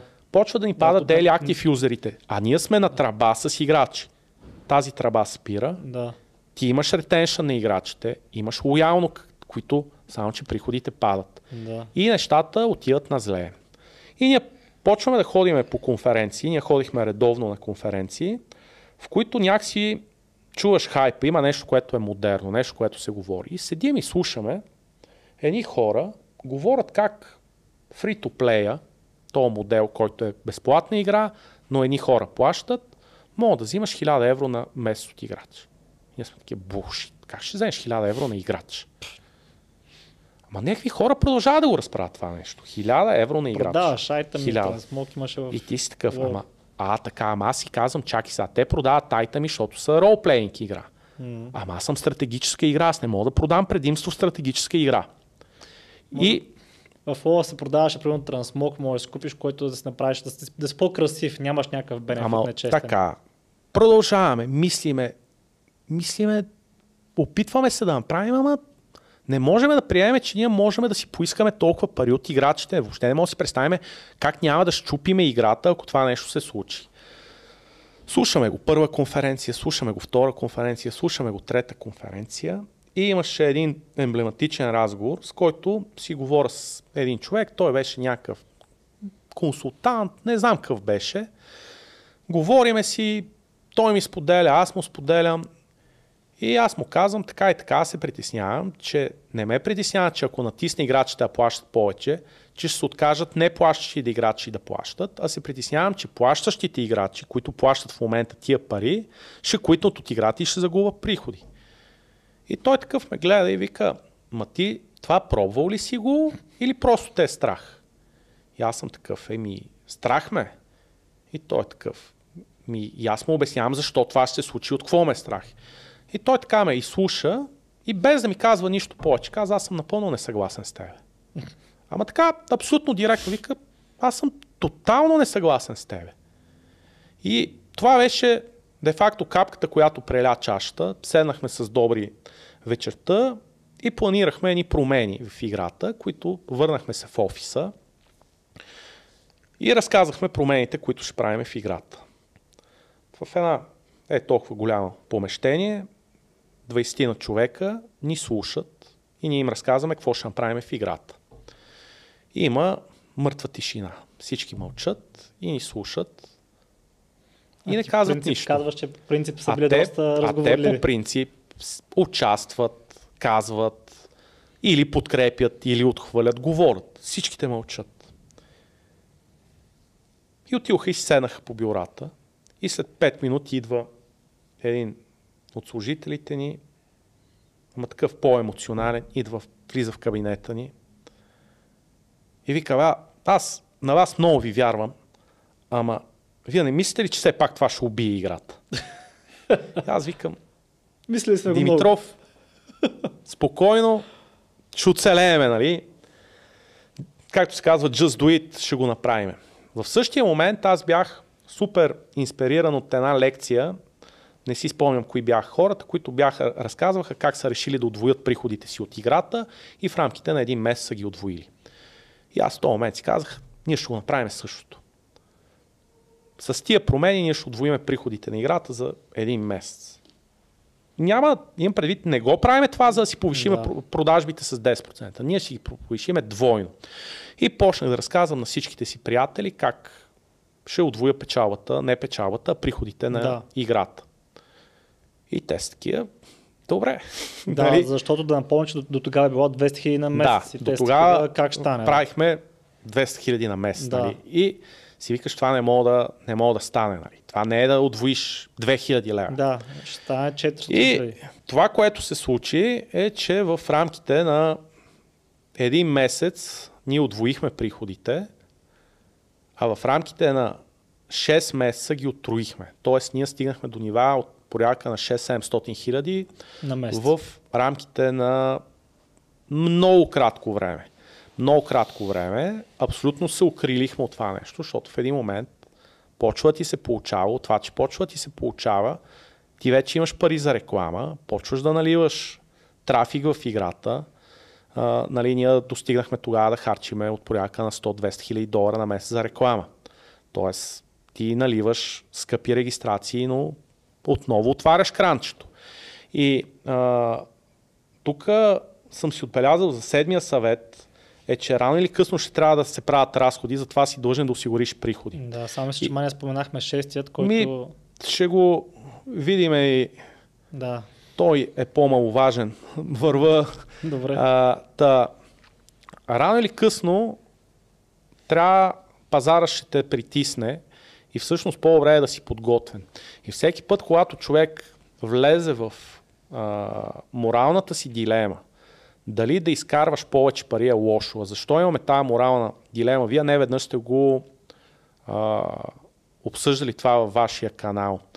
А, в България малко или много на успелите и на богатите хора се гледа като, абе, тия са някакви мошенници, тия са някакви гадни капиталисти, абе, то не му е чиста Взимат работата. парите на хората. Взимат парите на хората. Да, Сега, не- що си им толкова пари? Вие не може да живеете с 1000 лева на месец Точно, и да я да. правите играта? Що искаш да изкарваш 100 000 лева на Да, месец? едно момиче беше, беше ми спорил там за Джеф Да. Безос, беше казал, тя, ну, Джеф Безос може да даде по 1 милион на, на Да. човек и, не, Да. по 1 милиард може да даде и пак Да. ще му остават бас. Да, и, и, и въпросът е, че а, тази, а, тази народопсихология, това нещо ти влияе. Да. И ти в един момент не можеш да схванеш кога разрастваш бизнеса си и кога си просто алче.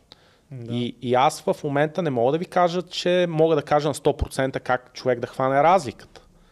Кога си алчен и кога просто искаш да, да си по-голям, да си по-успешен и може би разликата е какво ще направиш след това с парите си, дали ще си купиш Ферари или а, ще направиш нещо за благотворителност или ще помогнеш на роднини.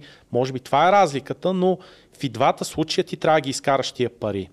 И а, за да реализираш мечтите си, защото ние тази игра а, породи други мечти да направим други игри. А ти игри вече ни трябваше екип, с които да ги правиме. А Да. той екип струва пари и ние трябваше да се разрастваме.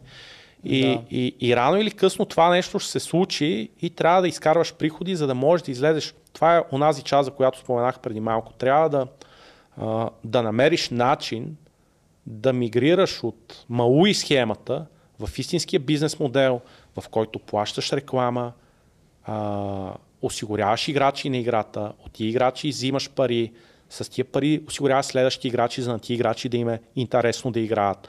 Да можеш да създадеш съдържание за тази игра, да направиш следващата игра, да въртиш колелото. И а, трябва да минеш на истински, истински а, бизнес модел.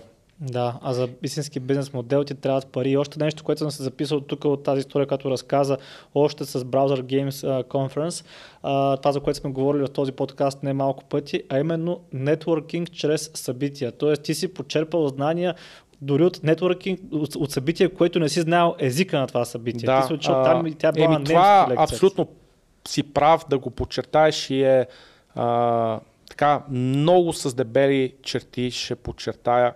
Хора, ходете по такива събития. Енергията е друга.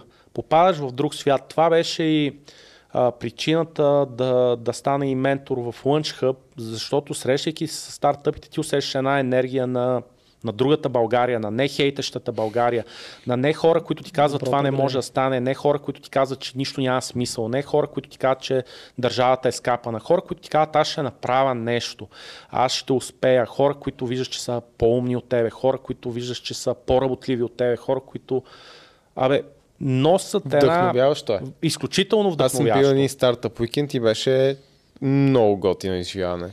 Я, е, Супер че е. няма още такива събития. Еми, в момента COVID уби убития събития, надявам се да се възобновят. Да. Онлайн, това е от малкото неща, които онлайн не става нищо. Не. А, магията на това събитие е да видиш някой, да отидеш, да си поговорите. А, и, и това, което ми дадоха тия събития в а, чужбина е, че а, хората са шокиращо открити, шокиращо Ама откровени, България е шокиращо така. споделящи. Вече е така, вече е така и никога няма да забравя а, на един презентираш, който разказваше страхотни детайли от играта си, какво прави, защо го прави. Един човек го пита, не един човек, глупости говоря, водещия го пита, а, а, не ви ли е страх, че ще ви копират, че ще ви откраднат Да. идеите? И той каза нещо супер гениално. Той каза така, ми, гледайте сега, бе, хора. Хората много често в 90 и кусор процент от случаите не могат да дублират, да копират собствения си успех. От тези хора, които правят игри, хората, които успяват да направят втора успешна игра, са проценти. Ама проценти са под 0 10. цяло, сигурно. Те, не, те имат цялата информация, знаят всичко, което са направили, не могат да копират собствения си успех. А вие се страхувате, че някой ще копира вашия успех. Вика, а и дори да ви копира и да успее, какво от това? Ще имате нова идея. Да, и, Да. и То не е всъщност, стоеността в това, което правиш а, сега в плана, който имаш за напред. това всъщност го нямам тук записано, а, но а, е едно друго нещо, което много пъти съм казвал а, на хората, да не се страхуват да споделят идеите си. Виждали сте много хора от типа, аз имам една много яка идея, ама не мога да ти кажа още каква е, ти като- ще я видиш. станеш, да. Колкото по-рано я кажете, толкова по-добре, толкова по-рано ще чуете различни перспективи, Да. ще разберете друга гледна точка. Ще има брейнсторминг без да го искаш. Да. Точно така. Дори докато я разказвате, има, мисля, че се казва ролята на пъна, в която ти почваш да споделяш на някой, той без да е казал нито една дума, ти се оборваш сам себе си. Mm-hmm. В момента, в който тръгнеш да, да разказваш на някой, ти си такъв, опа, Чу- аз издишам, тъпо, да, да. аз издишам, докато я разказваш на някой. Точно. А, и и няма, няма килър идеи, има килър изпълнения. А, Амазон нямат килър идея, те са онлайн магазин. Обаче са по най-добрия начин направен онлайн магазин. Apple телефона, Apple идеологията.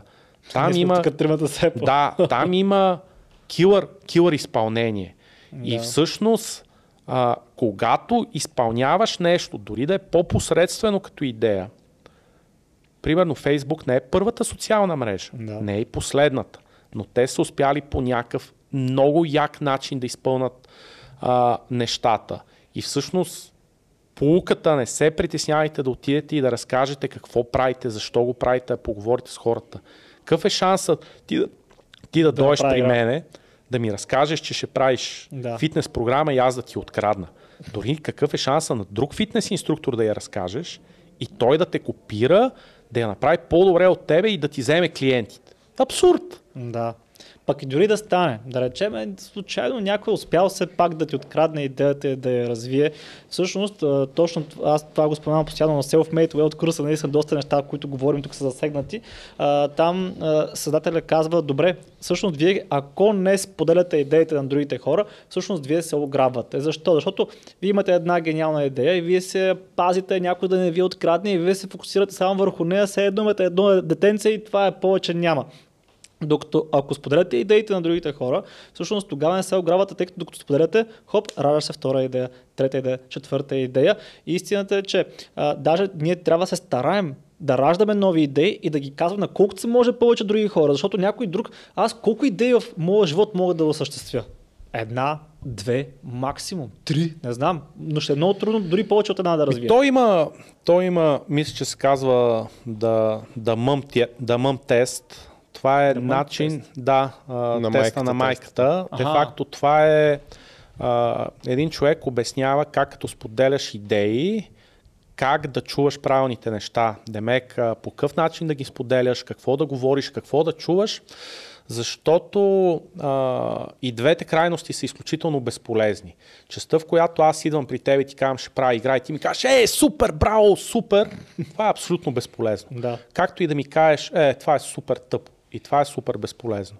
Но има много начини да споделяш идеите си, така че да, да измъкнеш някаква, някаква информация от хората и да, да, да разбереш какво се случва, да им покажеш нещо, да ги попиташ някакви въпроси. И, и трябва, трябва да се споделя, защото особено пък на близките, какъв е шанса той да ти е близък и да ти открадне идеята, пък и да я направи, и да я направи преди тебе. Не знам, аз Да. а, тази, тази част винаги ме... Да, Аз съм говорил това с много хора и това, което ти каза, аз по-рано те, те прекъснах, говорихме един през друг, за което се извинявам, но идеята, че дори някой да те копира, ти това, което казваш, че правиш в момента, не е това, което си планирал за след една година. И толкова няма целият roadmap, цялата визия, то няма как да продължиш. Ние да тръгнем по еднакъв роудмап, аз да му нап- напиша целият Да. роудмап, той да го, аз да се опитвам да го изпълня едно към едно и той да се изпита да изпълни, ще стигнем на корено различни места. Точно така. Да. И другото е, че в смисъл, ти може да имаш много яка идея или някой друг да има много яка идея. При отидеш с най-яката идея при мен. Мен това, ако не ме пали, аз нямам шанс да премина през всички трудности, гадости, три години бъхтане, за да мога да го реализирам. Да, Да. И другото, аз малко така си добавям такива съвети в твоята презентация, супер. защото виждам, че има какво да се добави. Да. Първото, което добавих в тази история, която ми каза, беше нетворкинга, а втората точка, която съм си записал като съвет, който може да се добави към това, което каза, е да не се притесняваш да говориш с хора, които са много по-големи от теб. В случая ти кажеш, си говорил с CEO-то на GameForge, нали така? Да. Да. И всъщност а, вие влизате в тази нагласа, какви сме ние, някакви никакъвци от България, нещо такова беше казал. Да, Да, тоест, а, има го това, аз съм говорил в един от предишните а, подкасти, а, че хората се притесняваме да говорим с хора, които са над нас, чисто към успехи, финанси или каквото и да е пък. Реалността каква е? Тези хора пък горе, те обичат, обожават да говорят с хора под тях. Не защото са такива, е, бах, а, какъв съм голям, нали? А по-скоро, аха, тук мога да допринеса, тук мога да помогна. Ние имаме подкаст, сигурно, който ще трябва да сме пуснали Да, всъщност. да, аз съм ти слушал, аз съм ти слушал този подкаст. Абсолютно на, на 100% съм съгласен с теб и дори мога да, да добавя защо, защо това, това е така. А, първото, първото нещо е, че колкото е по-успешен един човек, толкова е по-склонен да сподели, да даде, защото при него не го, е, не го е страх, че ще го копираш, че ще го настигнеш. Той няма тия притеснения. Той знае ще ми е открадне. трудно. Той, той знае, че това нещо не се случва толкова така. А, другото нещо е, че не случайно а, най-богатите хора, като Бил Гейтс, стават филантропи. Защо? Защото той в един момент, когато постигне всичко в тази сфера, той изпитва вътрешната нужда да помогне на максимален брой хора. И даването на съвет е, може би, най-лесният начин да получиш тази егоистична награда, че си помогнал на някой. Защото ако ти дойдеш да ти дам пари, трябва да ти дам пари. Бих ти помогнал, ама все пак си давам от моите пари. Ако ме помолиш да дойдем да пренасяме това бюро, ще трябва да ти отделя от времето си да пренасям. А когато а, искаш от мене съвети, не случайно има толкова анекдоти, нали, че защо се дават толкова съвети, е защото всъщност съветът ти е най-ефтиния начин, когато си успял да върнеш нещо на обществото. Защото нищо не ти струва. Това, че аз съм дошъл тук да говоря, ми струва един след обед. Струва ми 3-4 часа се подготвя преди това, да си събера мислите, да дойда. Но това за мен при положение, че ще стигне до немалко хора, че евентуално ще помогна на немалко хора и те ще кажат, ебе, аз съм след 5 години живот и здраве ще го видя някъде, ще такова, пич ти ме вдъхнови и това ще ми стане готино. Както ми става готино, когато а, някакви хора, които съм им давал някакви съвети, докато са се развивали и в момента са супер успешни, ме цитират и кажат, е, преди две години отидох при Мони, той ми наговори едни неща, малко ме стресна, ама имам супер полза от тях и ме ми става готино. А това е действително най- простия начин да, да помогнеш на, на хората и за това стига нали, да не си досаден, да не си а, да. глупав, арогантен, а, всеки ще се опита а, да ти помогне, всеки, който ме е потърсил за контакт и е казал, е, правим еди какво си и слушай ме, естествено, имам цетка, проверявам какво е, що е, но когато има, има смисъл, а, винаги успешните хора ще се опитат да ти, да ти помогнат.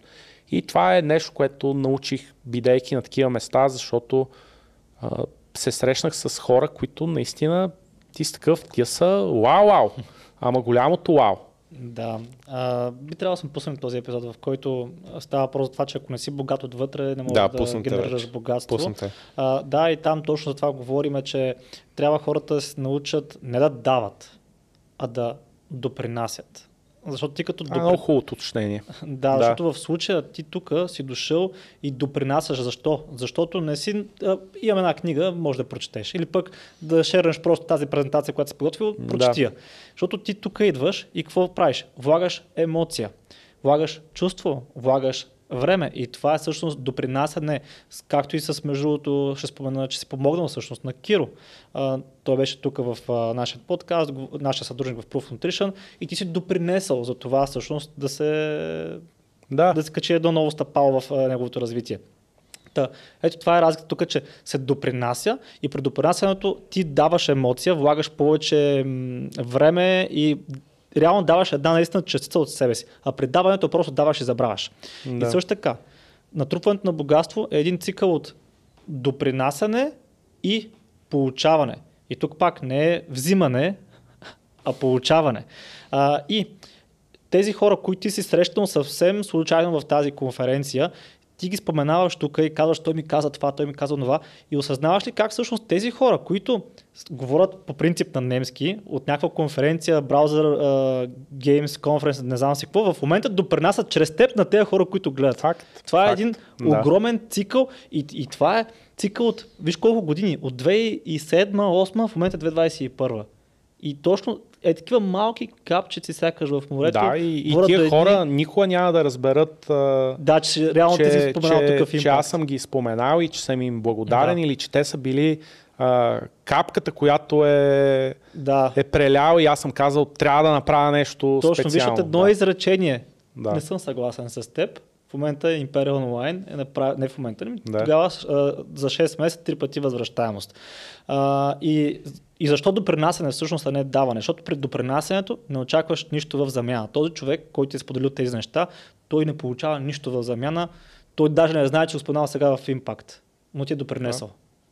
Та, това е, затова това клипче, ако не сте го гледали, ако не си богат отвътре, значи не си богат и по принцип. Не, така, що не си богат отвън, не си богат отвътре, го гледайте, там говорим за тези неща също. Ми, да, да преминем към да след всеки пик има пад. Така е. И всъщност да, тъй като прекалено положително и розово разказвам историята, да направя така едно един завой. Един завой да кажа, че всъщност освен тия провали, които а, ще разкажа сега, а, приемете, че за всеки успех, който имам, имам сигурно 20 на успех. За всека гениална идея, която имам. Имам 20 идеи, които съм си мислил, че са били гениални Са, и са се провалили. Тотално. Mm-hmm. Тоест, хората в офиса са свикнали, че получавам факсово от космоса, идвам, казвам, правим еди, какво си, ама с страхотна енергия влизам всеки път, с страхотна емоция, с усещането, че сега ще разбиеме пазара, че ще направим нещо супер. И в 9 от 10, 19 от 20 случая не се случва нищо. И човек трябва да се събере и да каже, окей, то път не стана. Следващия път. И следващия път няма да стане. И последващия път няма да стане. И тук е място да си цитирам нещо, което е супер безсмъртно. То мисля, че се оказа, че е реклама на Nike за Майкъл Джордан. Mm-hmm. Рекламата мисля, че гласи нещо от типа през живота си съм пропуснал 20 000 стрелби. Mm-hmm. 100 мача трябваше да завърша последната точка, но аз пропуснах и отбора ми загуби. Uh, стрелял съм от наказателен удар, uh, пропуснал съм еди колко си наказателни удара. Uh, из, загубил съм еди колко си мача през моя живот. И всичките тия провали ме правят най-великият играч на всички времена, Майкъл Джордан. Демек, Майкъл Джордан всички го помниме с това, че, с това, че на края на матча има една точка разлика, те му дават топката, той вкарва коша и печелят. Обаче има страшно много мачове, в които той стреля и не оцелва. И една статистика, която аз не съм я проверявал, но един приятел ми каза, че е чел. Става въпрос пак за баскетбол, за стрелбите от финалния кош, който mm-hmm. правят. Играчите които стрелят този финален кош, процента на успеваемост не им е по-различен от нормалния им процент, даже си е нормално, е малко по-нисък, защото им е по-притеснено. Не са играчите, които изпълняват този изстрел, не са играчите с най-добър процент на успеваемост, но са просто играчите, които им стиска, след като са пропуснали в три мача да вкарат последния кош, четвъртия кош да имат топки и да отидат да стрелят отново. Защото пак мога да се провалиш. И пак да отидете в съблекалнята. Да, има момента на слава, вкарах коша, ама е много гадно. Футболистите ми се реве за тях на дуспи, като изпуснеш дуспа и отборът ти загуби световно първенство, защото си изпуснал дуспа. Ама ти трябва да събереш и утре да отидеш пак да биеш дуспа. А не, аз пропуснах една дуспа на световно и до края на, на спортната си кариера няма да бия дуспи. Не, да. ти трябва да биеш дуспи. Или вратара, който се качва в грешната или ако Сок. може да го дефинираме по различен начин, има разлика между провал и неуспех. Провал, ако спреш до там, неуспех е, видял си как не става и прош отново. Тя е много тънка. Може и така да се каже. Да, Аз тънк, не хващам, не хващам разликата. Много е тънка разликата, но а, дали имаме провали, дали имаме неуспех. Аз обичам да, наричам нещата с истинските им имена, буквално понякога по-силно за хората да ги разберат. А, когато а, ще ви разкажа в момента, когато се провалихме, когато имахме супер приходи, разходите в един момент достигнаха тия приходи, приходите паднаха, разходите останаха отгоре и ние щяхме да фалираме и трябваше да освободиме хора и трябваше да съберат цялата компания. И аз не им казах, ми, ние тук имаме на успех. Не, ние се провалихме. И се провалихме всички заедно. Да, аз бях начало на този кораб и аз ви провалих. Сега ще ви разкажа и вашата вина. И аз не искам. А, не е нужно лидерът винаги да поеме геройски цялата отговорност. Защото ако аз бях взел цялата отговорност тогава, тогава хората нямаше да разберат че и те имат вина в този провал и нямаше да разберат какво трябва да поправиме и как да тръгнем по нов път. Защото аз и Добри носихме най-голямата вина. Но ще ви разкажа защо се провалихме и че всъщност всички ние бяхме забъркани в този провал. И аз излезнах пред хората и ако предишните 10 пъти излизам пред тях и само им говоря как растеме, как сме най-яката компания на света, как всичко е супер, как растеме. И има някакъв невероятен хайп в компанията. Много е яко да се работи така. В един момент штракваш с пръсти трябва да излезеш пред тия хора и им кажеш, хора, ние се провалихме. И сега ще ви разкажа защо се провалихме. И освен, че ще ви разкажа защо се провалихме, Ще ви разкажа как ще изплуваме от тук и защо се нуждае от вашата подкрепа, за да успеем да изплуваме от тук. Защото а, ние се провалихме с тонова бюрокрация. Какво, а, какво направихме? Всъщност ще ви разкажа първо за втория ни провал, защото ви поведох към него, а после ще ви разкажа за първия ни провал. Но това е втория провал, който беше по-голям, защото там наистина нещата беше въпрос на 3-4 месеца. Ако ние не се бяхме оправили, щяхме да се потопиме. Буквално щяхме да фалираме. Нещата ставаше въпрос за 3-4 месеца, ако не бяхме обърнали тренда. Какво се беше случило? Бяхме супер успешни, имахме супер високи приходи, растяхме от към хора супер брутално. Бяхме достигнали 180-190 човека. Компанията беше станала адски, адски тромава. Бяхме почнали да работиме по някакви Enterprise Waterflow процеси. Това, което се случваше е, че една задача, която аз преди 5 години щях да напиша сам за 2 дена. Средностатистически програмист трябва да напише за 3 дена. А, джуниор трябва да напише за 5 дена. 5 синьор програмиста с 3 QA, с 2 PM, с един такова. Не мога да направят за един месец. И, и това се случваше пред очите ми и освен, че се случваше пред очите ми, ние се опитвахме, ние виждаме, че сме неефективни. Обаче имаме много пари. И си казваме, ще вкараме още хора. Вкарваме още хора. Вкарваме още хора. И това нещо става по-зле и по-зле. Ние си увредихме тогава културата на компанията и ще ви кажа какво значи да си увредиш а, културата на компанията. Момента, в който ми светна не червена лампа, а ми експлодира главата, беше следния разговор. Виждам в играта някаква ама тотална глупост, ама безумна глупост в играта. И отивам при един от най-верните ми програмисти, или мога да кажа даже най-верния ми екип, там хора, които са и до ден днешен са при мене, и отивам на техните компютри. И им викам, абе, какво е това в играта, тази глупост? Те си такива работят на компютър. Е, това е малумно, да. И аз седа и не мога повярвам. И аз съм такъв, ама добре, това защо е в играта? Е, така е по задание. И аз съм такъв, ама това защо е в играта, нали? Е, не бе, така пише в заданието. Каквото пише в заданието, това сме направили.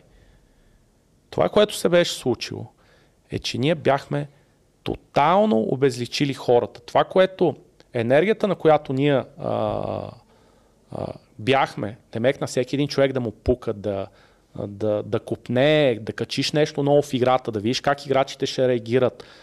Това нещо ние го бяхме загубили. Хората четат задание, това се случва в играта и го правят. Е, това е малумно. Това ще щупи играта и продължава да го пише. И ти си такъв, що го правиш? Е, не бе, аз му казах, не еди, кой си, ама той каза, че така е правилно и те бяха загубили коража, че могат да променят нещо. От тежки процеси, от тежка бюрокрация, от това, че опитвайки се да станеш голям, почваш да поддържаваш на големи компании, в които в едни дебели книги пише, че това се прави така. И ти си казваш, не, бе, аз съм от София, ама съм голямото село, нали? А там има едни дебели книги, които казват, че се прави по друг начин. Ние бяхме станали толкова неефективни, че си бяхме затрили тотално културата на компанията и никой не му пукаше. Той си гледа заданието, прави каквото е по заданието. Хубаво, лошо. Това е. И а, тогава това, което направихме, буквално ние а, абе, рестартирахме компанията. Това, което направихме, е, че направихме сериозни съкръщения към 20 няколко човека. Те бяха отчасти по финансови причини, отчасти защото по никакъв начин не се връзваха в новата идеология. Разбихме компанията на такива на малки екипи, agile екипи, в които хората отново да имат значение, да има значение какво правиш и почнахме тогава да правиме малки мобилни игри, да търсиме себе си. Де факто, а, моя съвет свързан с конкретно тази драма, която се беше случила при нас е, че не подмените ДНК-то на компанията си. Вие сте това, защото имате някакво ДНК. Тогава аз си казах, аз мога да имам компания до 100-150 човека. Над 150 човека, на всеки 20-30 човека а, компанията се променя. Да управляваш 5 човека едно, да управляваш 20 човека е друго. Да управляваш 53-то, 103-то, 150-200 става съвсем друго нещо. Това, което ние се провалихме с Добри, е, че ние се провалихме, че а, ние не можехме да управляваме толкова много хора. Защо?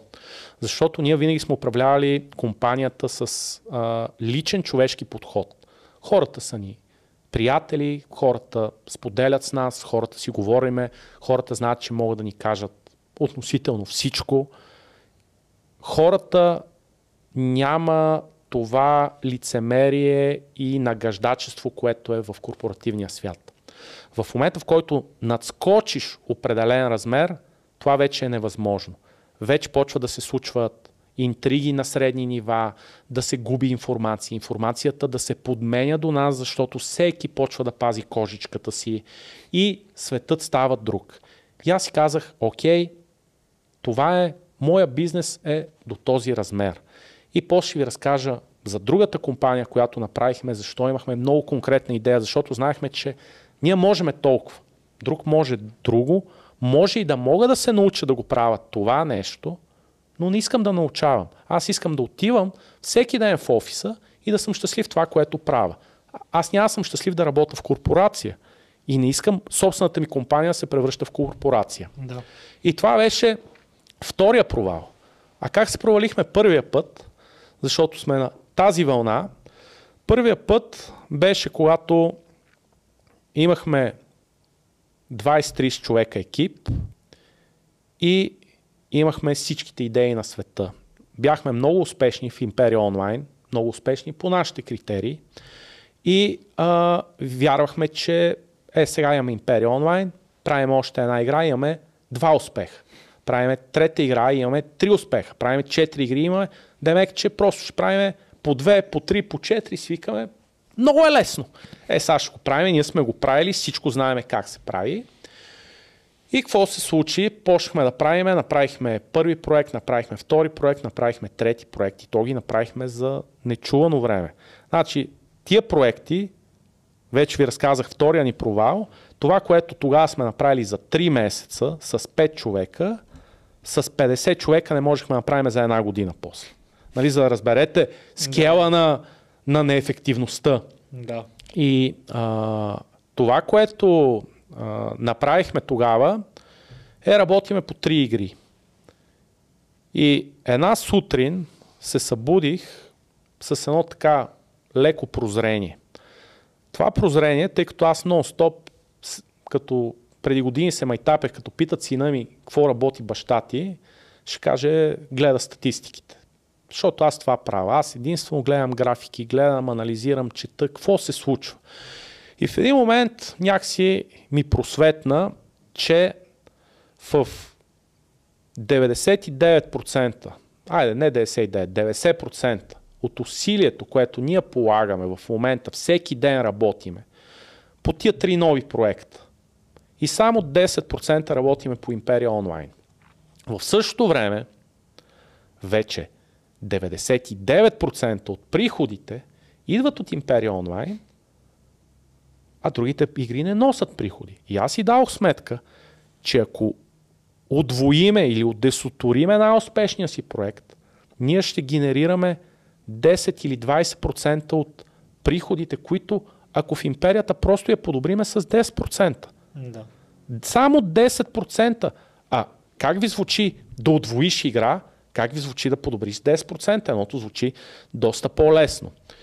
И тъй като тогава бяхме супер разфокусирани, работихме върху 100 неща, се видях с съдружника ми и му казах, добри, имам предложение.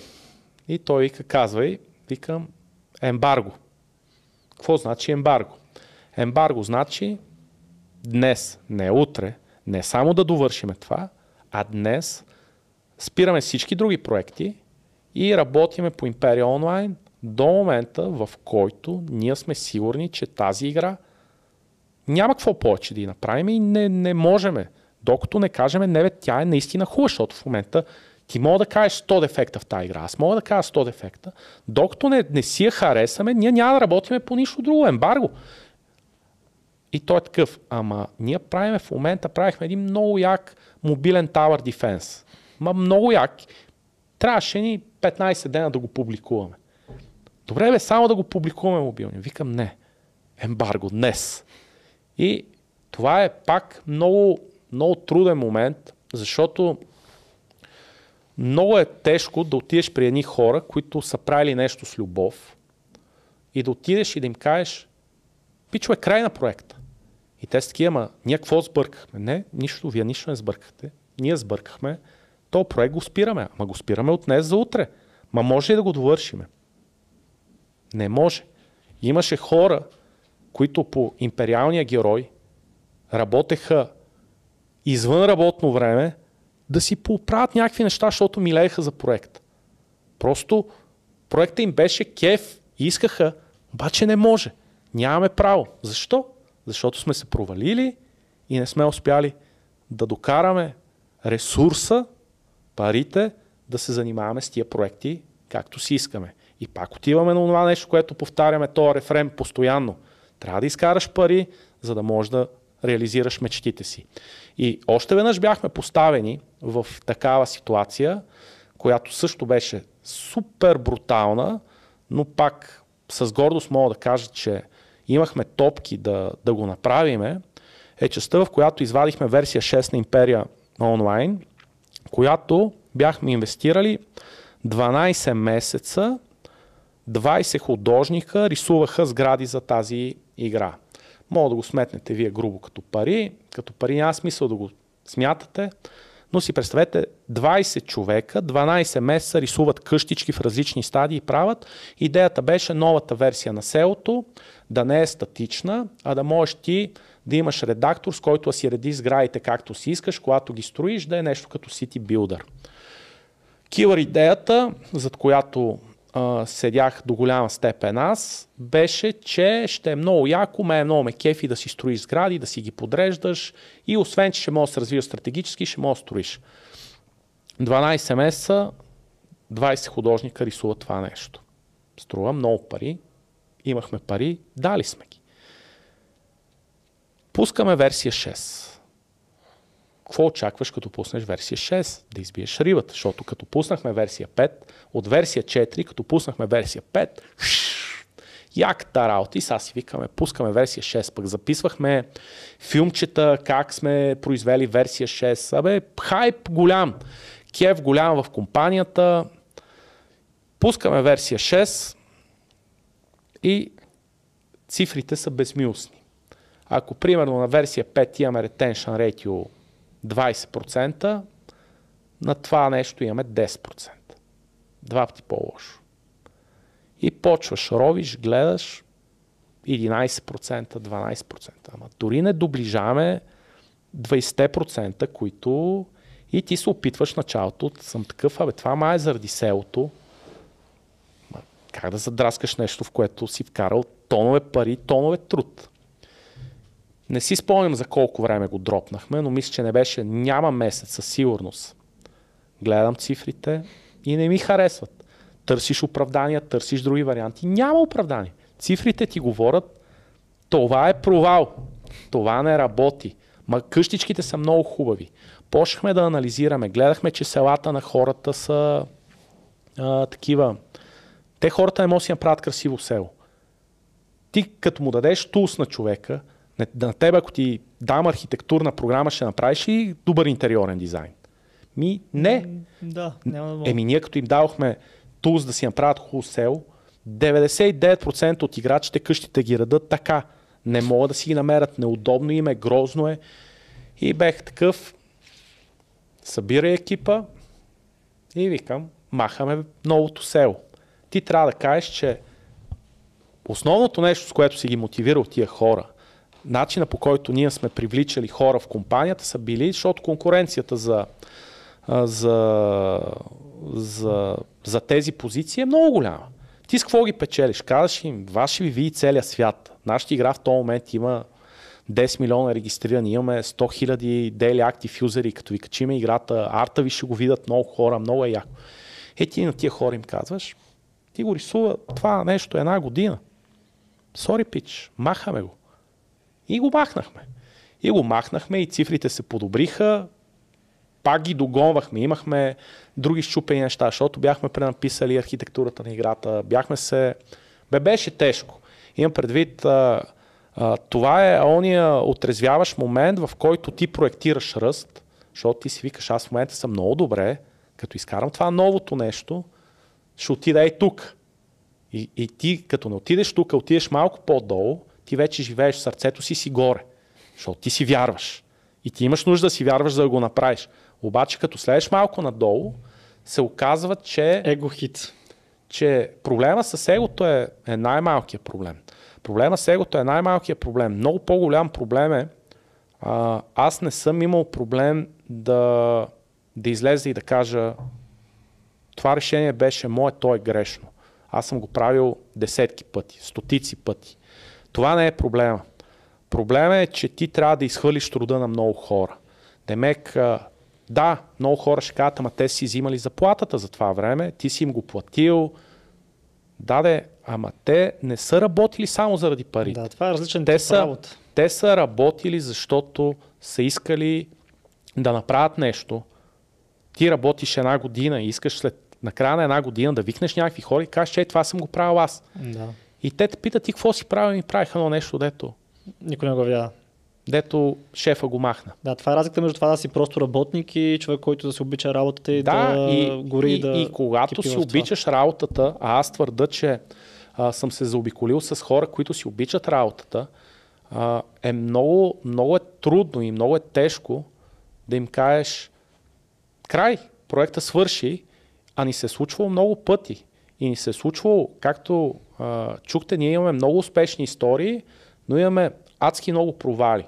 И ти де-факто си част от този екип, когато печелите и когато се проваляте. Имах един случай, в който много близък а, мой приятел и служител идва при нас и ми връща фидбек. Ми казва, Мони, само да ти кажа, вие последните три месеца с добри сте постоянно нацупени, то трябва да кажете нещо положително на хората, а, то не може така, нали, атмосферата е много тягостна в офиса.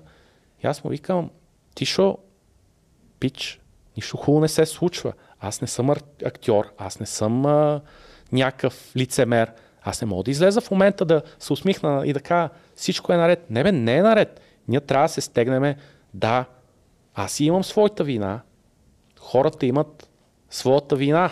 И в момента, за да ти кажа каква беше вината на хората, аз тогава ти, като се, си говорихме за тази ни среща, ти казах, че имах една превъзходна презентация, в която разказах защо се провалихме и която, а, в която аз разказах на хората защо се провалихме, за да ме разберат, за да не го повтарям отново. И тя мисля, че се казваше импресия в черно. Сега ще се опитам да си я намеря, защото не, не мислех да я споделям, но мисля сега да я потърса. Тя е Това първият ви спад ли беше? това е втория спад и той е най-големия. Той беше най-близък до, а, До фалит, до... до... Пада, до падението, до провала. Как се казваше? Не, значи, Импресия. Империя в черно. не, не, тя е 9 слушам. години империя онлайн. Това ни е отгоре на окей. всичко на годишнината, най-вероятно. Или компанията е финансово стабилна, но защо? Де факто ние бяхме освободили хора вече и обяснихме защо сме ги освободили. И защо? Защото се провалихме. Имам го и на, на слайд. Защото наистина се провалихме. И численото изражение Три месеца не сме изпращали на имейли, оценена загуба 300 000 лева. Един месец без регистрация от Internet Explorer. Отвояването на армиите на 3000 човека. Монен пар, липса на играта, 150 000 евро загуби. Два-три месеца без рекламни статистики. Неочитане на трафик на партньори. Еди какво си, еди какво си. Защо и, се е стигнал въобще до това? И Е, сега ще ти кажа защо се провалихме. Това, което съм написал е защо се провалихме, наскочихме прага си на компетентност, позволихме процесите да ни обезличат, опитахме се да градим корпорация, подбенихме ценностите на компанията. И а сега на къде и лека импресия в черно. Всяка прилика с действителни лица и събития не е случайна и е преднамерена. Изготвянето на тази презентация трябваше да протече така. Ден първи. Среща Мони и Добри Цветан за обсъждане на съдържанието, целите и оформлението на презентацията 30 минути. Изготвяно от Добри на СРС как трябва да изглежда и какво да съдържа презентацията 4 часа. Ден втори. Запознаваме се с и естимираме на СРС-то и заинтересованите страни. Дизайнер, подготовка на шаблон и презентацията един ден, Мони един ден, редактор тук ще промесям един ден, добри един ден. Какво би се случило, ако работя, продължаваме да работим по същия ден? Трети. Задачата чака дизайнер, който е много натоварен и не може да я поеме. Ден четвърти задачата чака дизайнер, Ден пети задачата чака дизайнер. Ден шести дизайнер иска среща с Мони Добри за промяна на срока от една на три дни, за да направи универсален шамблон, който ще може да се ползва и за в бъдеще и всички бъдещи презентации да са уникално яки. Ден седми, първи ден от работата на дизайнера, ден втори, втори ден, трети ден. Дизайнер иска още един ден, шаблона става страхотен, но му трябва още време. Ден 11 Мони взима шаблони и се оказа, че той не работи под macOS. Дизайнер каза, че не е имал начин да знае, че шаблона трябва да се ползва тайм и че това не е споменато в срс Ден 12 дизайнер извършва рефакторинг, който ще позволи шаблона да се ползва дори на операционни системи, които още не са на пазара. Ден 13 дизайнер оправя проблемите с шаблона, който се появяват при някои стари версии на Linux. Мони започва, но разбира, че шаблона изглежда чудесно в 1920-1080, но неговия монитор е с друга разделителна и там почти нищо не се вижда. Дизайнер работи по други задачи не може да поеме задачата. 16 ден, 17 дизайнер установява и така нататък и така нататък и така да не губа повече да, време. Много бавно, в много този стил всичко по този начин, по който работехме, ние щяхме да работиме по тази презентация 30 дена, накрая на 30-я ден да установиме, че то вече не е релевантно. не, не, е, То не е такова, актуално. не е актуално, че всъщност вече са се случили нещата Да. и да почнем Е, е нещо от цената на начало. компании. И, и това всъщност се беше случило с нас по изключително брутален начин. И тук ще направя една аналогия. Много често хората си казват, а той как стана 140 кг? Той не се ли видя, Не че ли е дебел? Да. И таде ти си бил и 110, бил си и 111, бил и 112. Също нещо се случва понякога човек, когато е отвътре, ти виждаш, че нещо не е редно, ама не можеш да усетиш колко много не е редно. И преди да опре, така се каже, ножа в кокала, преди да, да, да видиш, че нещата отиват супер зле, може би и много компании така си фалират и така си отиват, защото а, ние успяхме да спасим компанията от това и а, състояние и да историята да има хепи енд. Огромна част от историите обаче нямат хепи енд. И, и всъщност а, е много важно човек да може да се погледне отстрани, да, да помисли, да, да се вслуша в другите, защото са ми казали много хора, ти растеш прекалено бързо, ще катастрофираш.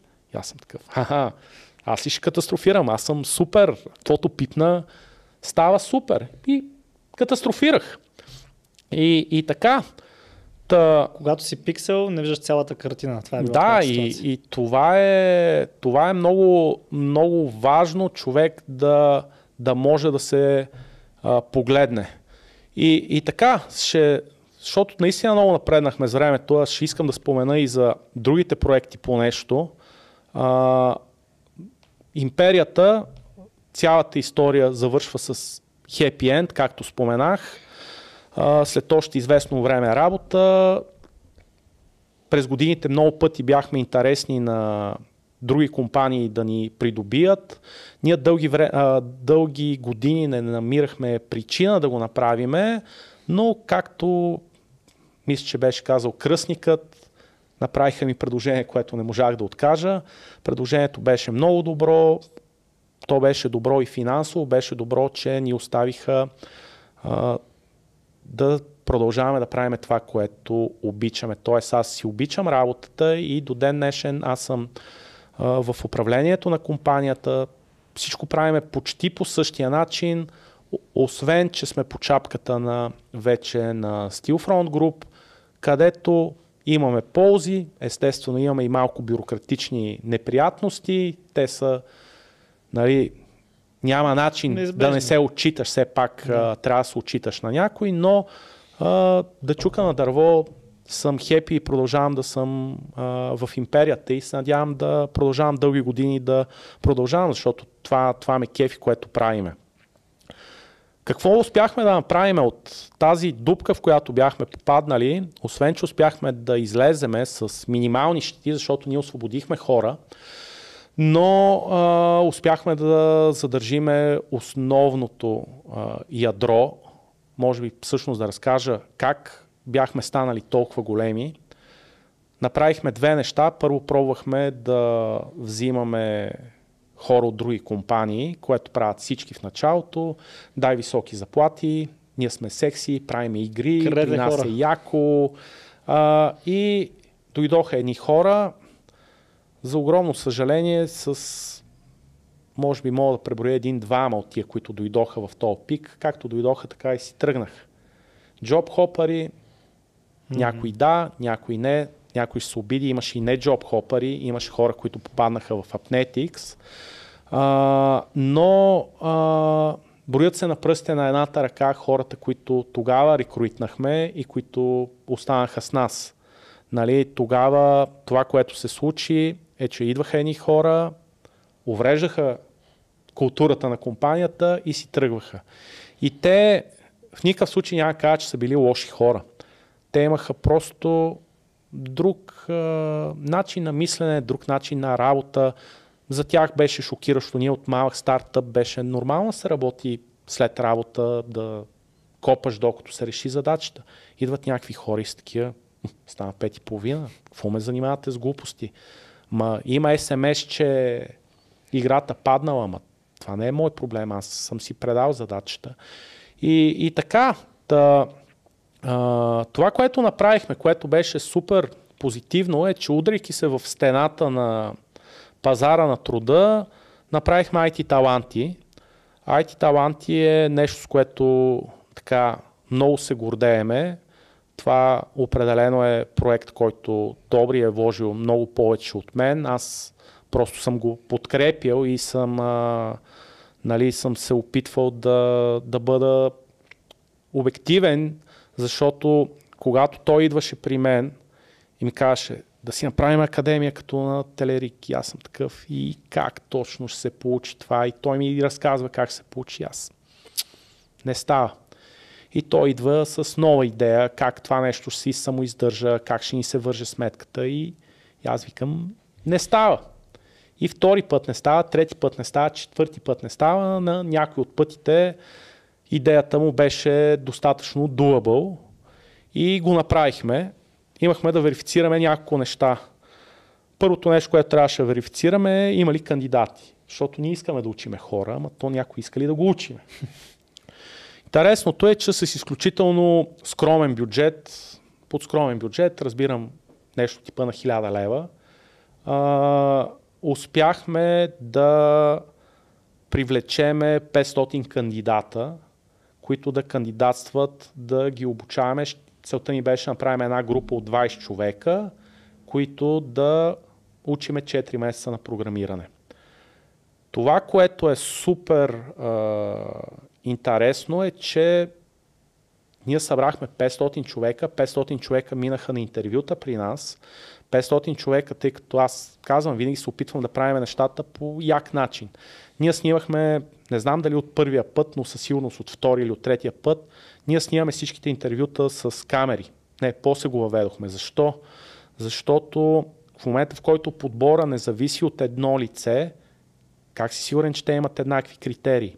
И реално си представете, че ние снимаме в момента интервютата с камери, трима-четирима души ги интервюрат, но ние прехвърляме случайни записи да гледаме как се води интервюто, защо филтрираш на някой, защо му е казано не.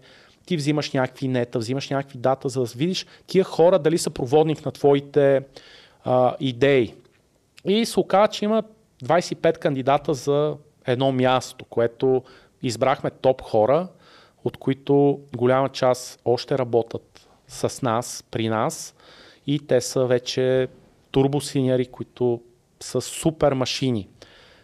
И това, което направихме, ние обучихме 20 човека и защото сме лакоми, взехме примерно 18 от тях.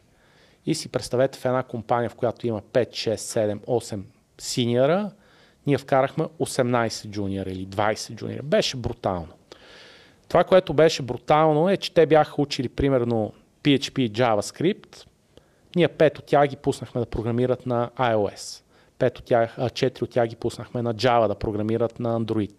Четири от тях. Различни технологии. Всичко различно, але яко приключение. Някои окапаха, други оцеляха, но установихме, че не само, че можем да ги научим тия хора, а можем и да ги направим супер машини. И след това се джойнаха към нас а, приятелите ми от Трейдър, които си споделиха разходите с нас, казаха това работи за вас, дай ние ще плащаме половината от парите, като ще си разделиме кадрите, които излизат. Направихме го и това, за да видим сега тия хора, обещанието беше, че ще правят игри. Сега следващото обещание е, едни ще правите игри, други ще правите финтех. То е яко, ама не е като да правиш игри. Оказва се, че и това го можем. И след това трябваше да се опитаме да направим някаква монетизация, в която това нещо да може да съществува безкрайно. Да, само че става въпрос за Да. IT таланти. Това става за IT таланти. Да, точно защото така. може би не разбрахме, таланти, защото го пропуснахме да кажем. Точно така. И трябваше да го направим да може да се самоиздържа. И решихме всичко, не искахме да слагаме пари пред таланта, защото ако кажем, че струва 100 лева, някой няма да ги има тия 100 лева и няма да дойде. Да. И е абсолютно фри. Осигуряваме им лаптопите, на които да работят, осигуряваме им Абе, тетрадките и химикалките им даваме. Идваш, е така, отиваш Гол и и бос. обаче искаме да учиш. Да. И, и те гониме. Ако не учиш, дори не те гоним, а те караме сам да си тръгнеш, защото стигнахме до извода, че ако те изгониме ще е отрицателен пиар и им скъсваме задниците до отучене и те сами се отказват. Като... Ами, щом за 6 месеца Да. варите програмисти, нормално да си И задницата. а, съответно доказахме, че тия хора са читави и стават, че са полезни и почнахме, се ударихме в фирмите. Как се ударихме в фирмите? Аз Ударихме. ударихме, ударихме се в фирмите, в една стена много интересна. Говоря си с CEO-та на фирми, с собственици на фирми, вече бяхме така разпознаваеми в средата. Всички ми викат, вие сте супер, вие сте страшни. Е, това, което го правите е страшно. Тупат ни по рамото, вие сте страхотни, да, ние ще работиме с вас. Идеята беше, нямат никакъв ангажимент към нас, но ако не имат някой от хората, които им пращаме, те ни плащат такса, с която ние си избиеме а, разходите по обучението на тия хора. Всички викат, това е супер. Аз съм такъв, пати, говорил съм с 20 човека, decision makers, топ decision makers на топ компании, ние ще реализираме всички. И се ударихме в стена. Стена от HR, които стена от синьори. Те са такива, ама нас не ни трябват джуниори, ма то ние сега те какво могат, ма то дай им CV-то. Какво CV бе? То човек току-що сме го научили. Какво CV? Той човек няма CV. И не знам тогава дали HR-ите а, им идваше, че се едно ще им вземе хляба, че те место да рекрутват хора ще...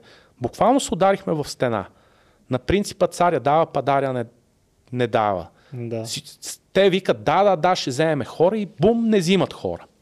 И беше много трудно. Той добри беше като мисионер, ходи, едни и същи неща им обяснява.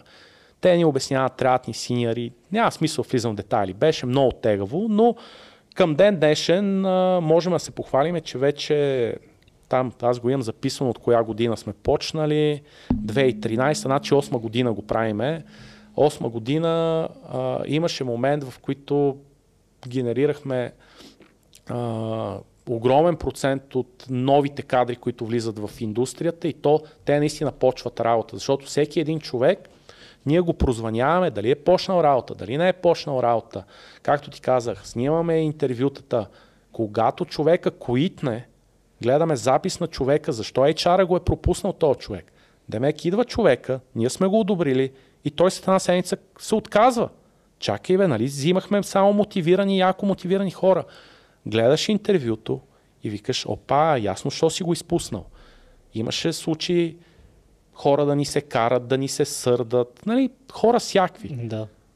Имаш запис, прегледай записа, нали, точно то подхода, decision на мейкинга на базата на данни. Виждаш запис, как е протекло интервюто си викаш, що сбъркахме. Що сбъркахме? Дай да не бъркаме пак.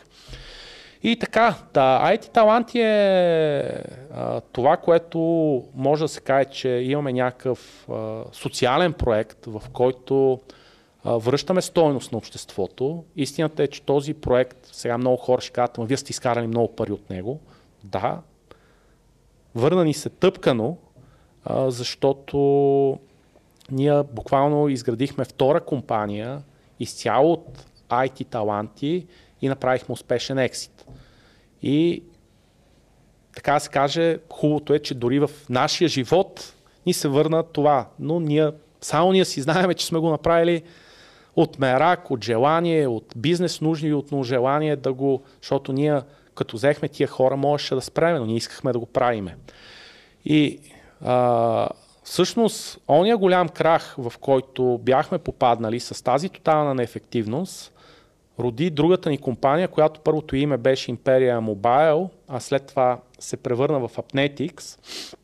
А, и това беше една изключително штура идея, в която от една страна ние виждаме, че не можем да носиме тежестта на компанията, че империята изнемогва като игра, която изкарва най-много пари, не може да плаща всичките тия заплати и ние трябваше да намерим решение. И решението, което предприехме е да направим аутсорсинг компания, което повечето хора, които като им кажах какво правя, викат ти си луд. Ма ти знаеш в какво се забъркваш. Ама това е гаден бизнес. Ма това няма нищо общо с продуктовата компания. Ма тя експертизата ти. Чул съм хиляда причини защо не трябва да го правя. Но аз в това нещо виждах а, отново многото трите уина. Единият уин беше, че а, ние ще спасиме Империя онлайн като компания, защото ако ние бяхме освободили много хора, щеше да нанесеме траен демидж върху компанията. Нали? Имиджа, да. Не имиджа, не говоря за имидж, говоря ти за, за хората. И в един момент, mm-hmm.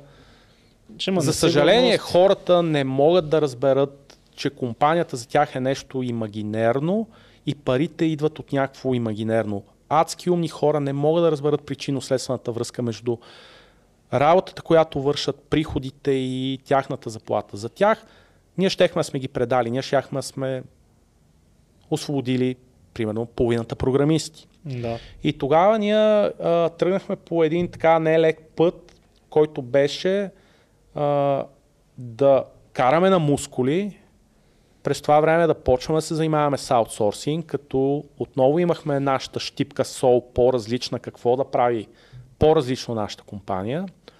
Този ни план беше абсолютен фейл. Какво значи фейл?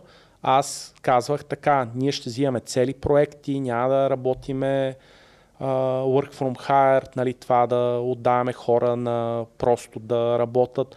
Имахме по-различна концепция. Оказва се, че това нещо не работи, направихме всичко възможно, но успяхме отново да се адаптираме. Всъщност, адаптираността е много, много важна, независимо колко си харесваш идеята, колко си вярваш, защото аз като тръгна ти разказвам, ти ще кажеш, мой е 100% прав. В момента, в който видиш, че грешиш, трябва да дадеш назад и да направиш нещо друго. И а, съответно, ние успяхме да дигнем компания за две години, а, като на втората година, всъщност на третата година, която затваряхме, ние се продавахме някъде, мисля, че на две години и седем.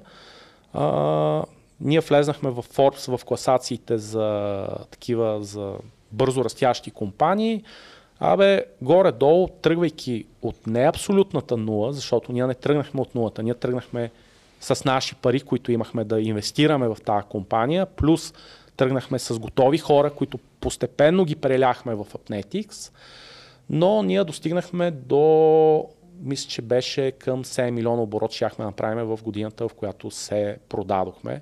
И да дигнеш за 3 години компания от 0 до 7 милиона поръчки, е много сериозно. Това е Там, вторият тъмнел.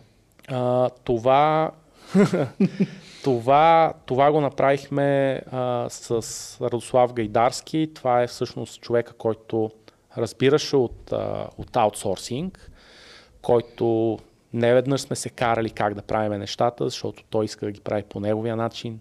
Аз искам моята щипка сол, но така или иначе успешно, успешно направихме ексит и това, което така като черешка на тортата, тъй като ние а, а, Apnetics беше създаден за да, за да направим ексит и ние си търсехме ексит и търсехме как го направим, но по едно стечение обстоятелствата в един момент изкочи възможността с империята. Тя беше предложение, което не можем да откажеме и почнахме да движиме двете неща. И в един момент си представете две супер тегави сделки, защото в Империя онлайн имаше много заровени скелети. Какво значи заровени скелети? Ние бяхме оперирали компанията като домашна компания, а не като компания, която може да бъде придобита. Имаше апартаменти вътре, коли, които трябваше да се компанията ги продаде, за да излезат от активите. Беше много, много сложно. А, освен това да докажем на хората, че компанията е истинска и че това, че изглежда шокиращо за тях а, по какъв начин изглеждат PNL-ите ни, а, това не значи, че не сме истинска компания и че приходите не са истински и че не сме всъщност супер истински. В същото време се продавах, работехме и за продажбата на Apnetics и в един момент се оказа, че може да се продадем в един същи ден. И всъщност това ми е, така да се каже, един ачивмент, който така е, той абсолютно няма никаква стойност, но когато видях, че това може да се случи, се обадих на хората, които а, щяха ни придобият и им казах, абе, пичове, знам, че е много тъпо, ама да си дадеме зор, примерно това нещо да се случи до петък. Те, ще придобият онлайн или Apnetics? Apnetics, Apnetics. Mm-hmm. А, защото там беше шведска публична компания, там те трябва да го пуснат на борсата, там, там таймлайна е много ясен. Да. И аз затова знам точно кога ще бъде оповестена, кога ще подпишеме финално. Там а, само ще ви кажа, за да разберете какво значи конфиденциалност, жена ми не знаеше коя компания ще ни купи. Жена ми. Значи, а, тъй като в България ние това конфиденциалност Ама хич не го оттачиме. Ще Да. ви кажа какво се случи с Apnetics, въпреки че там се опитахме два дена да пазиме конфиденциалност и ще ви кажа какво стана с конфиденциалността в Apnetics. За, тъй като публична компания като те придобива, буквално се влиза в затвора за и то истински се влиза в затвора за това, че ако изтече информация, тъй като това влияе на пазара, и аз, жена ми не знаеше кой ще ни купи. И а, никой от компанията не знаеше защо е. Да, знаехме, че ще е неприятно, изненада, никой не знае. Вижда, че случва нещо, идват някакви хора непознати, говориме нещо, но никой не знае какво се случва. Ние не можем да кажем на никой нищо, плюс, че а пък камо ли да разберат коя компания ни купува. И съответно а, се радвам, че толкова стриктно пазих конфиденциалността, защото това, което се случи в Sapnetics, е, че тъй като пък продавахме двете компании, трябваше в единия ден да съобщиме на Империя онлайн и в понеделника, демек в петъка да кажем на Империя онлайн да ги събереме, ние не можехме да очакаме с тях, защото щеше да излязат прес релизи, че това се е случило. А в понеделник, да не го правим в един и същи ден, а в понеделник да кажем на Apnetics. И тогава ние отидохме, подписахме при нотариус за Apnetics. Усме ние, те, нотариуса, супер малко хора. И в съботата почнаха да звънат на, на Радо, първи човек да го поздравява, втори човек да го пита какво става, трети човек. Всички знаех. ама под всички. И той, Радо е такъв, и ми то, аз вече, то пич няма какво да крия. Как да крия? То, то, то, те всички знаят. Това е конфиденциалността в България. И, и така, да направихме а, успешен а, ексит а, и там. И в момента а, продължаваме, продължаваме нататък. Имаме, аз ви бях споменал тук, имаме едно хоби, което си го спомена, въпреки че дори няма да е реклама, защото няма да се пробвам в момента да продам на никой нищо, но си гледаме телета, Black Angus, защото обичаме телешко, но то е хоби. Нали? И там си казвам, това е хоби, пак се опитваме да го направим Вкусно е, печелившо, да, вкусно хоби. вкусно Е, хоби, доста добро е. но трябва да се, Ние сме го пробвали да така се с му издържа. Никола. И така, правил съм а, много, много неща. А, има доста неща, с които, а, с които се гордея и се надявам, че съм бил полезен на хората. Адски много време им отнех. Хубавото е, че има могат да го пуснат на бърза скорост, могат да скипват. Това е хубаво на тази медия, че Да. всеки може да чуе това, което прецени. И ако имате нещо, питайте. Мони, според мен не си отнел време, ти го дари, защото Да. те неща, които са подели, честно казано, малко хора говорят толкова открито, точно за тези неща. стъпка за компаниите да, си, да. мисля, че това просто е безценно, което направи и за нас включително, защото това е страхотен опит и... Трябва да се преподава това в информация. университетите. Абсолютно. Аз, аз мисля, че това е едно от най-значимите неща, които се случили в това студио някога. Ми, благодаря, ти, благодаря ти за тази оценка. Вие виждате, аз се паля винаги. Имам или правя едно нещо, или не правя. Ако не искам да го правя, ще ви кажа, пичове, не искам да говоря, няма да говоря.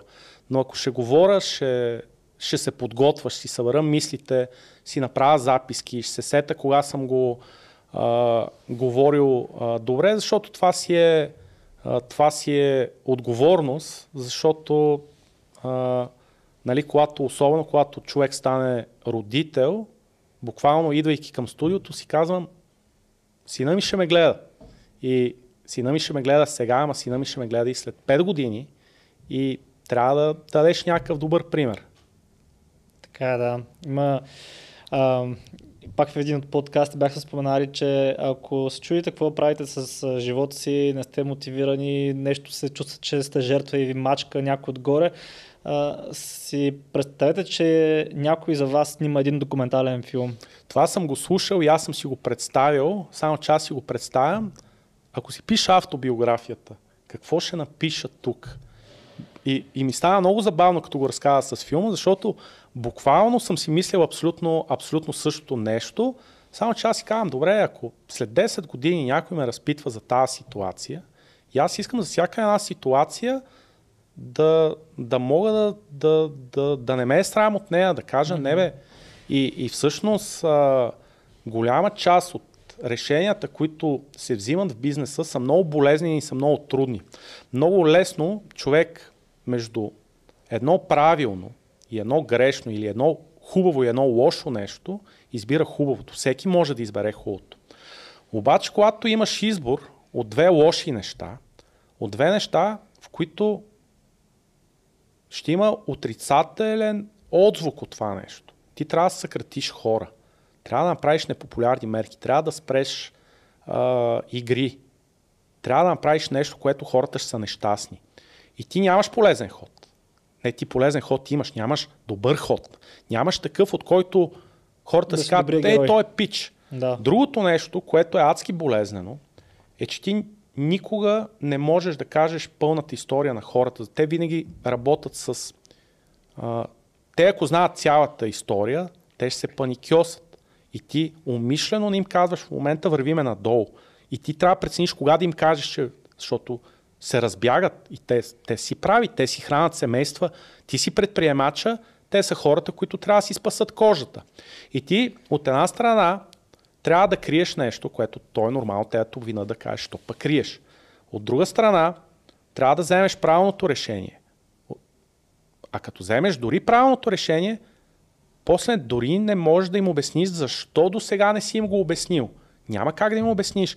И аз а, имам една, мисля, че доста силна лекция след един от провалите, в която буквално им казах на хората, ако вие не ми вярвате, си тръгнете сега. Аз това, което правя, го правя с добри намерения. Ако вие се съмнявате, че аз управлявам компанията към нещо добро, си тръгнете. Имам предвид, няма. Ако вие не ми вярвате, ако си мислите, че имам задни мисли, ако си мислите, че ви казвам, че правя едно, а всъщност правя друго, не, аз съм супер директен човек. Но дори най-директният човек не може да казва всичките неща директно на, на хората, защото те не могат да ги приемат. Ти не можеш да кажеш на една майка с две деца, че компанията в момента е зле. Защото тя си каже, аз си загуба работата, аз. Край. В паниката и си реално ще загуби повече от... Ти си длъжен да подсигуриш, аз имам, мога да си сложа ръка на сърцето, че аз не съм рискувал тяхното бъдеще. Аз съм знаел, че те ще имат достатъчно време, ако потъна, те да могат да се спасат. Uh-huh. Но аз не мога да рискувам да им кажа, в момента аз върва към потъване. И да помогнат с потъването. Вие трябва да ми помогнете. И а, реално това е сложната и тежката част на бизнеса. А, това, което почва ти тежи, е, че когато за тебе съдат 180 човека, когато тия 180 човека си направили някакви планове, когато са теглили някакви кредити, когато очакват нещо да се случи и ти не отговаряш само за себе си и това си е някакво тегло, което а, малко или много почва да ти, да ти тежи. Но всеки си носи кръста. Това си е моят кръст и си го нося и а, в никакъв случай не искам да отказвам никой да се занимава с това, защото пък това те зарежда. Това, аз съм имал два-три пъти, когато ми е било много тежко да излезе срещу тия хора. Но съм имал много пъти, когато ми е било супер кеф, супер зареждащо, да им покажеш графиките, как всичко върви нагоре, как ще избиете рибата, как а, нещо сте направили, бачкали сте здраво, не сте спали и се е случило нещо супер. И така. Да, ами аз бих а, ти прочел заключението, което не спомена, явно съм го споменал на твоите служители тогава. А, не се чувствайте гузни, когато успеете, а се опитвайте да споделяте успеха си като променяте средата около вас и мисля, че с този епизод точно това се Еми, случи. Това е, това е всъщност заключението ми. Това е една лекция, в която ти казах, че в аурата на Софийския, не съм сигурен а, пред кои ги изнасяхме, беше пълна залата, беше mm-hmm. много готино. Това беше, може би, най, един от най-яките ми моменти, така да говоря пред хора и да видя върнатата енергия от тия хора. И, и всъщност заключението, нали, ще си позволя да си го прочета пак с моя Давай. глас и това, което е важно, е, че не трябва да се чувстваш гузен, когато си успешен, когато изкарваш пари, когато изкарваш много повече от хора, които си казваш, ма те дори са по-умни от мене, ма те дори работят повече от мене, а напротив трябва да се опиташ а, да видиш как можеш да повлияеш на средата да стане по-добра и да намериш начин да направиш импакт на все по-голям и по-голям кръг около себе си. И ти си го казал в твои видеа първо себе си, после роднините си, приятелите, компанията си, градинката пред блока, колкото можеш по-надалече да стигнеш. Mm-hmm. Така е, да разширяваш кръга постепенно, но винаги трябва да почнеш от себе си. Със сигурност. Да, само този, който има, само той може да дава. Това е. Ми, добре, мисля, че е, стана достатъчно дълго. Благодаря. Със сигурност ще имаме още клипове заедно. Задължително. Да, даже със сигурност, сигурност. Обикновено казваме това и не сме снимали сега с никой друг още веднъж, ама с моя сигурност ще има още, защото вече има план за действие, така че. И, и Мония подготви около 5 теми за вас. да, така че Които има. ни ги сподели са, и са много аз готини. Съм от, а, така, това е пак от тия неща, които е един съвет, какво значи да си проактивен и ще ви разкажа то не мога мене, не мога да ми затворите устата. Ще ви разкажа още един готин Той случай. ние сме така казваме край да, около а, 15-20 Ще ви кажа минути още един много готин случай. А, реално, нали, да кажа на аудиторията, Стан ми спомена, нали, че иска да взема участие в Impact. Аз се изкефих, беше при 3, 4, 5, 6 месеца. Още май в първия, Да, беше много отдавна. заедно. Казах му, че ще стигнем и до там. Със сигурност ще дойда, защото ме кефи формата и ще дойда със сигурност. И си мислех за какво да говоря, как да говоря. И при няколко дена, като се видяхме, им казах, ми, аз всъщност искам да говоря за пет неща. и, и тъй като тия пет неща не могат да влезат в една тема, мисля, че имам за пет предания. Вие си прецените дали ще ми дадете думата толкова. Но, но всъщност това е пак един такъв пример, че човек, ако не си поиска, няма му да дадат във всичките смисли, дори Да. на ред пила. и, и, и, и всъщност а, човек, какво можеше най-лошо да ми се случи? Най-лошото нещо, което мога ми се случи е стане Никола да ме погледне и каже, те пич, ти си супер нахален, бе. Нема, ние това не го правим за, за ти да идваш да си говориш. А, но аз а, имах някакви неща, които смятам, че ще е готино да направим дискусия, защото в момента си беше определено монолог, а, да направим дискусия по някакви теми и ще ми е супер готино да дискутирам с вас. И си казах, и какво ще стане? Най-много стане Никола да ми кажат, ми, не, не може. И аз да кажа, ми, добре. Нали? Хората много овер, Овертинкват. овертинкват и си мисля, че премислят. стане нещо, провала е нещо супер зле. Какво ще ще стане? Ми, нищо ще ще ми каже, не може. И аз съм такъв, ми, добре. И щях да дойда тук на, на един път и ти ще кажеш, всъщност искам да говоря втори път с теб. И да, щях съм такъв, а, видя ли? нали? а, Да. Така че а, случая е, имахме, е, с това ще затворя темата, за, че трябва да са проактивни. Какво се случи? на, на един фест в София, в който ние бехме, ама тогава бяхме, както SMS Bump са сега, наемаме mm. хора, биеме фанфари, бехме закарали джаги, бехме на супер яко участие, набирахме хора. И аз участвам в един панел и както участвам в един панел, панела беше на тема нещо работодателско беше и едно момиче от публиката задаваха въпроси, стана и донесе и каза ми аз искам да си дам твой, моето CV на тебе. Е така, стана. Пред всички ми донесе, беше художничка, много ме кефи това, което говориш, много искам да работя в вашата компания, е това ми е CV-то и ми го даде. Значи, нали се сещате, че това CV сме го гледали повече от CV-то на който и да е било друг човек. Нали се сещате, това момиче не беше най-добрата художничка, назначихме я, тя всъщност не дойде да работи, дойде да кара стаж, изкара към, мисля, че 6 месеца в компанията, научи каквото можа, след това си избра нейния път, но тя успя да вземе от нас нещо. Защо? Защото буквално имаше смелостта да се изправи пред всички, да отиде, да ми даде си вито и да каже много ме кефиш, аз искам да работя във вашата компания, това ще е страхотно, ако... И аз си казвам, то човек наистина иска да работи при нас. Ми дай да му дадем шанс. И, и, и хората не смеят да действат и това може би е заключителният съвет, ама в най-заключителния, и ще, си, ще ми спрете микрофона, е не се, не се страхувайте да ходите и да, да преследвате щастието си. Така е. Еми, добър, Силен завършък. Добър завършек, да. По принцип има още около 20 минути, които може да... Минимум 20.